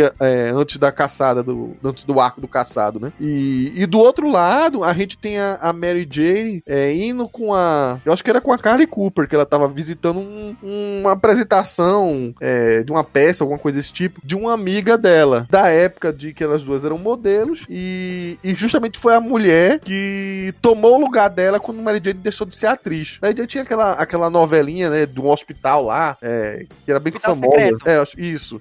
É, ela foi durante todo o run do Michelin. É, nos anos 80, isso aí, nos anos 80, quase 90, né? E aí, o, o, quando ela desistiu de ser atriz, substituíram ela por essa amiga dela. Deixa eu ver até se eu acho o nome dela aqui, da menina. Melanie Daniels, né? É, uma ruiva, a Melanie Daniels é morena, né? Só que aí, no decorrer da, da apresentação, tem um ataque da Electra, desculpa, do Electro, a Electro, né? E que tá puta lá, querendo destruir, atacando, ameaçando a, a mulher. E deco- de- descobre no decorrer da história, porque a Mary Jane vai salvar a amiga de algum jeito, né? É, mesmo a amiga ser meio, filho da puta, né? A amiga tava toda se amostrando porque tinha feito sucesso tal, não sei o que, isso aqui lá. Aí a, a, Mary Jane consegue armar uma confusão com o contra-rega e com a Kali pra substituir a, a, a Melanie. E aí a, a, a Electra, desculpa, a Electro, de repente fica meio emocionada pelo monólogo dela e diz: Nossa, você atuou tão bem e tal, não sei o quê. E ela se revela, porque eu não sou a Melanie, eu sou a Mary Jane. E a, a Electro, ela fala: Nossa, eu era sua fã. Eu tô ata- atacando a Melanie aqui porque eu odiei quando ela te substituiu. Tieta- Aí fez uma tietagem maluca lá. Aí, enfim, a Electra ficou. A Electro. Ai, vou me perder aqui. Foi presa e todo mundo só falava no nome da Mary Jane. Até a Melanie ficou meio enciumada. Nossa, a minha peça era minha, só falaram da Mary Jane. Falava, falava tanto que de repente o agente da Mary Jane liga pra ela e fala: Ó, tu tá na, na mídia, na boca do povo de novo. Quer trabalhar não? Já tem um trabalho até pra você. Detalhe: o trabalho era justamente do roteirista, né? Entre o roteirista, o diretor. E seria do Quentin Beck, né? O, o mistério tinha acabado de chegar, pegar aquele roteiro de volta do, do Kindred e foi pro agente da Mary Jane e pelo visto vai arrumar alguma coisa, né? Enfim, a gente sabe que a Mary Jane vai se afastar. É, ela e Peter tem uma conversa séria de que vão fazer do futuro de cada um deles. Peter decide que vai é, voltar pra faculdade pra conseguir todos os seus diplomas de volta do jeito dele. Então ele aceita é, ser aluno, enfim, orientado pelo Kurt Corners e volta pra Empire State, enfim, University, né? E a Mary Jane vai pra Los Angeles pra aceitar o trabalho, então ela dá só afastada. Então protege um pouco a Mary Jane das histórias, porque as histórias vão começar a ficar pesadas a partir de agora, né? Na verdade, mandam a Mary Jane pra um tie dela. Ela vai ter um, um spin-off, na verdade. Um spin-off. Vai ter um spin-off lá. A gente pode até comentar sobre ele no, nos próximos, é, na próxima parte aí. E em contrapartida, a Electro, quando ela vai ser presa, de repente ela salva pela, por um monte de heroína mulher. Se apresenta como se fosse o sindicato sinistro. E aí tem praticamente o- o- um dos últimos arcos aqui, de mais, de mais de uma história, de mais de uma edição aqui, dessa primeira parte aí, que o, o Felga vai dar uma resumida rápida aí.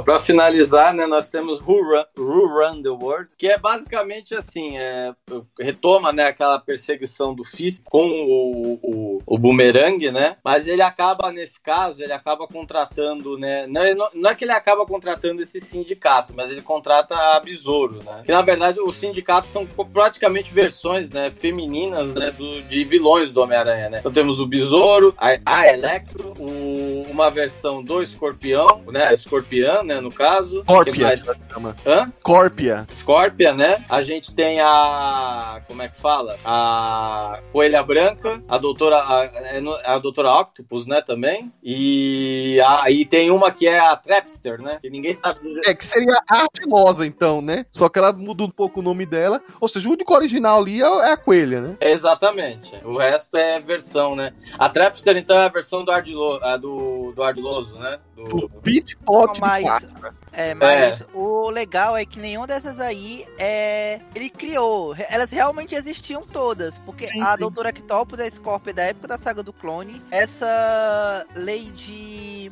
É, Lady Metaloid, ela era da época do pós-guerra civil, porque no Guerra Tem Civil. lei de o... Metaloid, criatura. Ah, tinha um Tem do lei de Metaloid, Não não? tem nenhuma lei de Metaloid aqui, não. Ah, é a Lady Octopus. Ah, a Lady Octopus é da época do, da saga Da do saga clone. do clone. A Isso. Scorpia. A Scorpia é da época do Bendis lá do Guerra Secretas. Não, não. Ela apareceu no na saga do clone. Ela era ela fez parte inclusive de um sexteto sinistro baixa renda lá que o Ben Reilly enfrenta. Então, e, e aí basicamente é o seguinte, é isso que é uma organização crime, mas com benefícios assim, diferentes, né? Tem creche pra criança, não tem aquela cultura machista, plot, né? O plano da, da Besouro, né? Que também é advogada, é, é nessa linha. Então a grande missão deles, é, delas, é capturar né, o bumerangue, né? Eles acabam recebendo essa incumbência. Na verdade, a própria, a própria Electro, ela fica no grupo quando fala assim, a gente vai pegar o bumerangue. Ah, então eu desse grupo, né? Porque tava todo mundo, tipo, basicamente todas aí querem se vingar dele por algum motivo, né? Porque o cara realmente só dava é, é, É, coisa. ele deu em cima delas lá durante o bar do sem nome. A Electro, é, é, ela, ele tanto deu em cima dela como também deu, enganou ela naquele grupo da Free Comic Book Day, né? E a Janice por causa do que aconteceu em Inimigos Superiores do Homem-Aranha, né? Exatamente. Mas só pra quem não conhece a personagem, a Janice ela é filha do A, a- a tia May consegue bolar o a Fist, né? Deixar bonitinho e tal. Aí o que acontece? Chega o grupo derruba né, a instituição em cima da cabeça da tia May, né? Porque eles vão atacar logo o bumerangue que tá lá, né? Todo de uniforme. Não, e a merda toda é porque a Janice namorava com o Randy, né? É, vale ressaltar, o Randy era ex da, da, da Nora, ah, mas tavam, continuam separados. Aí ele resolveu namorar com a Janice, né? Que é a, a Besouro. Isso. E, e aí a- era um mistério quem era essa namorada dele, quem é essa namorada dele, quem é essa namorada dele. Aí descobre aqui nessa, nesse arco de histórias que era Besouro. E aí a Besouro destruindo Exato. o lugar que ele acabou de fazer, né? Ah, e tem um detalhe que você tem, tem- que as pessoas têm que levar em consideração. O maior inimigo do Lápide não é o Homem-Aranha, não é nenhum qualquer outro herói. É o Rob Robertson, o pai do Então, o que vai lá? Todo mundo, o bumerangue tenta levá-los no papo, né? Não consegue. E aí o, o Peter Parker consegue May, né? Não foi dessa vez que já se, se estrepou no Fist, mas é. O Peter Parker consegue deixar em segurança e vai lá tentar ajudar, né? O, o bumerangue, né? Só que aí os dois, como dupla, funcionam muito mal, né? Apesar de ter funcionado no bar sem nome, aqui eles estão funcionando muito mal. No final das contas, o. O bar sem nome era Peter e ele. É. Agora aqui é o Homem-Aranha e ele. Aí sai um tropeçando no outro, não tem ritmo Vai. nenhum. Um negócio feio pra caramba. No final das contas, o Homem-Aranha é derrubado, né, por, por um bumerangue de gás, né, vamos dizer assim, do, do, do Fred, e o Fred é capturado, né. E aí começa, né, aí, aí, tipo, a história também, ela tem muito foco na Gênesis, mostra esse relacionamento dela com o Rob, é, aqui a gente tem... é, pô, o Rob é o pai. não, ó, isso com o Randy. Aí tem todo esse, esse relacionamento. E parece que a Besouro tá, vamos dizer assim, é, passando a perna, né? Nas amigas, né? Certo. O. É, e aqui é o que se lasca ela, porque ela fala assim: ah, você tá fazendo exatamente o que eu fiz com você. Você enganou o grupo pra dar um golpe próprio e se beneficiar sozinha. Exatamente. Porque na verdade as amigas não sabiam de nada do acordo do Wilson Fisk. E meio que o Boomerang entregou ela e lascou ela. Exatamente. E aí tá, e o Wilson Fisk então vai lá pra, pra esse lugar aí, né? Pro. Como é que fala? Pra, pra essa base do sindicato, né? Querem, né? A, a- o Boomerang, ele quer o Boomerang, né? Vale ressaltar que o Wilson Fisk no começo do arco tentou capturar o Boomerang, mas como o Boomerang tava com o Peter Parker, e, e aí o, todo mundo fala: não, você, a gente pode fazer o que quiser, mas se tá esse cara junto, a gente tem que ficar longe, porque se esse cara sofreu um arranhão, o Fisk mata a gente, né? E, E o Kindred mata o Fisk. no final das contas, o Boomerang consegue escapar, né? Com a ajuda do Homem-Aranha. O grupo, ele, ele acaba sendo preso, uma parte dele, mas ela solta eles todos, né? E no final das contas, o, a Fist, né, passa a receber a ajuda de um pessoal encaminhado pelo Sr. Stone, né? Que, na verdade, recebeu uma, uma espécie de indicação pela por uma advogada, né? A Janice, né? uma forma de tentar reatar esse relacionamento do com o Randy, porque o Randy não gostou nada de saber que ela ainda é uma super vilã, né? Então, bom, é, esse era o último arco mesmo, com mais de uma edição. E a gente tem uma outra história, pelo menos pra terminar essa parte aqui, que é da edição 29, que é basicamente um, um pequeno fillerzinho é, de despedida do Peter Parker com a Mary Jane, né? Ele, ela tá prestes a viajar, né? É, é, vai pro aeroporto e aí tem um momento aí que ela Peter promete que vai visitar ela tal não sei o que antes dela partir né ele só vai dar uma olhada na tia May e dar uma ajuda nela que ela tá pintando lá voltando a restaurar lá o Fist né a, a, a sede lá do da organização que ela quer recriar. Enfim, só que no, no, decorrer da história aparece a Teresa May Parker, né? É Teresa May? Não, Teresa, a Teresa Parker, que é a, a, a irmã, né? Tá naquela dúvida aqui nessa edição se é a minha irmã ou não é, mas enfim, a princípio, a última vez que aparece essa história, ela era de fato irmã, acreditava-se nisso. Agente da Shield de novo e pede ajuda do Peter porque um colega dela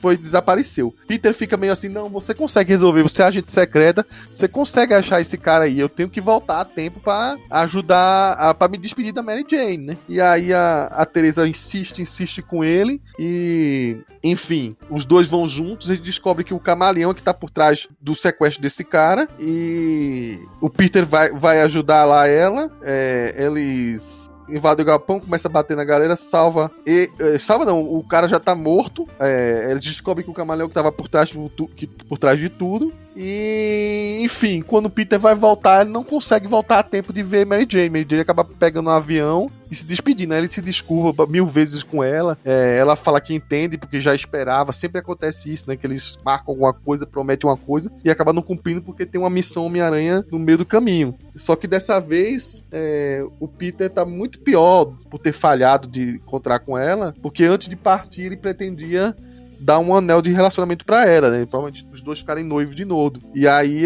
enfim, eles vão se afastar por um tempo. E aí a gente. Ixi, só vai ver o desfecho aí se eles vão voltar a noivar ou não, mais pra frente, né? A história, no princípio, do nosso resumo acaba aqui, certo? Tem do, dois arcos sequentes agora que não, a gente não vai entrar em detalhes, porque são histórias mais ligadas a outras sagas. Então a primeira delas é o do Carnificina Absoluta, porque seria muito complicado explicar ele aqui. Enfim, a gente pretende em algum momento falar sobre toda a fase do Venom do Donny Cates. É longa, é complicada e o Carnificina Absoluta é um arco muito grande que acaba o Homem-Aranha se inserindo aqui. E, seria impróprio a gente estar tá falando sobre isso aqui num podcast. É, merece um podcast à parte sobre toda essa fase aí é, do Venom, do Carnificina do, e do Rei das Trevas. No momento certo a gente volta a falar sobre ele aqui. Mas tem dois tains do Nick Spencer aqui em que, enfim, a, alheio à parte do que interessa a, a saga do do Carnificina Absoluta, tem um encontro do Kindred com o, o Norman Osborn, que tá preso no, no Instituto Ravencroft. E, e o Papa é muito sinistro, porque você vê que o Kindred fala palavras muito peculiares, relacionando com, com, com família, de voltar de reunir a família e por aí vai. Nesse momento que ele fala com o Norman, o Norman tá muito catatônico, né? O Norman, a última vez que foi parar ali foi depois da, do momento que ele se tornou o Duende Vermelho, que faz uma vez, faz Dan Slot. É o Duende Vermelho, é o Duende Verde que foi associado ao Carnificina. Aí virou o Duende Vermelho. Né? E essa, essa, esse tain todinho do Homem-Aranha é porque o, o, Norman volta a ser o Carnificina nessa história, né? E ele tá querendo atacar o, o, o Neto. Porque, enfim, todos os simbiontes que estão amando do Rei das Trevas, né? Nessa saga, eles estão caçando pessoas que já tiveram contato com simbiontes. E o Norm já teve contato com Carnificina também durante essa fase aí do Duende Vermelho, né? Enfim, indiferente do resultado que acontece aí, do, do ataque lá do Norman, lá atrás do, do Neto, né? É, a gente volta a ter o flashback do encontro do Kindred com o Norman no final. E em algum momento o Norman ganha lucidez, mas não como o Norman. Ele fala: olha, o Norman não tá aqui como se ele ainda fosse o Carnificina, né? Mas se o Norman tivesse aqui, ele falaria para você que ele está muito orgulhoso de você, de tudo que você tem feito. Ou seja, ele falar isso para o Kindred, né? Então, essa é a primeira vez em que a gente tem quase certeza que quem é o Kindred é o, é o Harry Osborn né? Não fica 100% certo, mas as apostas a gente quase 90% que seja, né? A gente só vai ter certeza, certeza mesmo, é, na segunda parte aí, que vai ficar pro próximo podcast, né? E aí tem um outro arco de histórias que é mais relacionado com uma outra arco 2099 aí, que a gente não vai detalhar aqui, não tem... Não, esse concerto do 2099 é, vai além, né? É inclusive tem uma história ômega, né? é, alfa, ômega antes, enfim, e é bem maior do que o que acontece aqui nesses tains. Mas a gente talvez tenha planos de tratar o universo 2099 em coisas separadas, inclusive porque tá fazendo 30 anos 30 anos de existência do universo 2099, quem sabe a gente não, não, não faz umas ideias malucas que a gente tá discutindo no chat. Mas aí, como a gente vai citar brevemente o que acontece aí, para fechar é, essa primeira parte do espetacular Homem-Aranha, segundo Nick Spencer, né? O Spencer estava olhando lá nas faxinas, aí ele estava olhando os tains. Tinha, é, tinha tains 2099. Aí ele foi ler o que o, o Peter David é, fez aí caralho, Peter David tava drogado pra caralho. Que merda foi essa que ele fez aqui? Vou ter que consertar esse, essa, essa bagunça aqui. Aí ele convenceu a Marvel a fazer esse Alpha Ômega. Aí a Marvel, só se, só se botar Conan 2099 no meio. Aí o cara topou e fez lá o crossover do 2099, é, aparecendo no passado pra encontrar o passado longínquo de 2019, que agora é passado, encontrar o Peter e dizer: Cara, temos que resolver o problema. Ah, a pandemia vai começar aí. Que pandemia? Ah, chega muito cedo, né? Foi. Aí, é, ok, então vamos pro próximo plot. Aí o próximo plot dele era que tinha que encontrar. Bizarramente, tinha que encontrar um velhinho que tava indo atrás dele. Aí esse velhinho, na verdade, era o antigo Miguel O'Hara do Aranha 2099. O, o Peter David tinha ido pro futuro, depois tinha voltado pro passado para se casar com a mulher lá que ele amava, envelheceram, aí voltaram pro passado de novo, encontrar esse Miguel O'Hara, que era de uma linha temporal reversa, quando os dois se encontraram, eles se fundiram, se tornaram um novo Miguel O'Hara, que isso aí mudou o, o tempo e faz com que a, a linha, em teoria, porque desde o Dan Slot eles falam isso, aí pro, assim, o resto do universo Marvel não é, mas pro universo, microverso do Homem-Aranha, o universo 2099 é o futuro do meio-meia, inevitavelmente. De, desde que o Dan Slott falou isso, eles estão amarrando isso, inclusive na é, Aranha Guedon, eles colocam o Miguel na turminha do. Olha, nós temos os, os meio-meiers. Aí tá o Miguel no meio, tipo, cara, eu sou de um futuro alternativo, mas já que dizem que eu sou meio-meia, então vou continuar aqui na, na aba. Aí quando fundiram isso, aí mudaram a linha do tempo para fazer com que a nova linha do tempo 2099, que foi aquela que o Spencer tava criando lá no Alpha e Ômega, se torne original. Aí meio que é o Miguel O'Hara clássico, é, que lembra dos Spider-Verse da vida, de, do Aranha Verso, ter voltado do passado, o tempo que, algum tempo que ele veio pro negócio mas que ainda é o Aranha dos anos 90, sem. Porque com essas memórias, só pra tipo um back to basics do 2099, mais ou menos isso. É uma maluquice completa que eles venderam como se fosse o grande evento, mas na verdade foi um, um tain que tava competindo com o tain da Teresa dentro da, da mesa. Bom, e aí é muita coisa, né? É tanta coisa que, como eu falei, não dava num podcast só. Então esta é a parte 1 do Inominata meio meia é, do espetacular Homem-Aranha segundo Nick Spencer, né? Praticamente o começo é arrumando a casa. Agora aguardem que em breve a gente vem com a parte 2. Então até o próximo e tchau, tchau.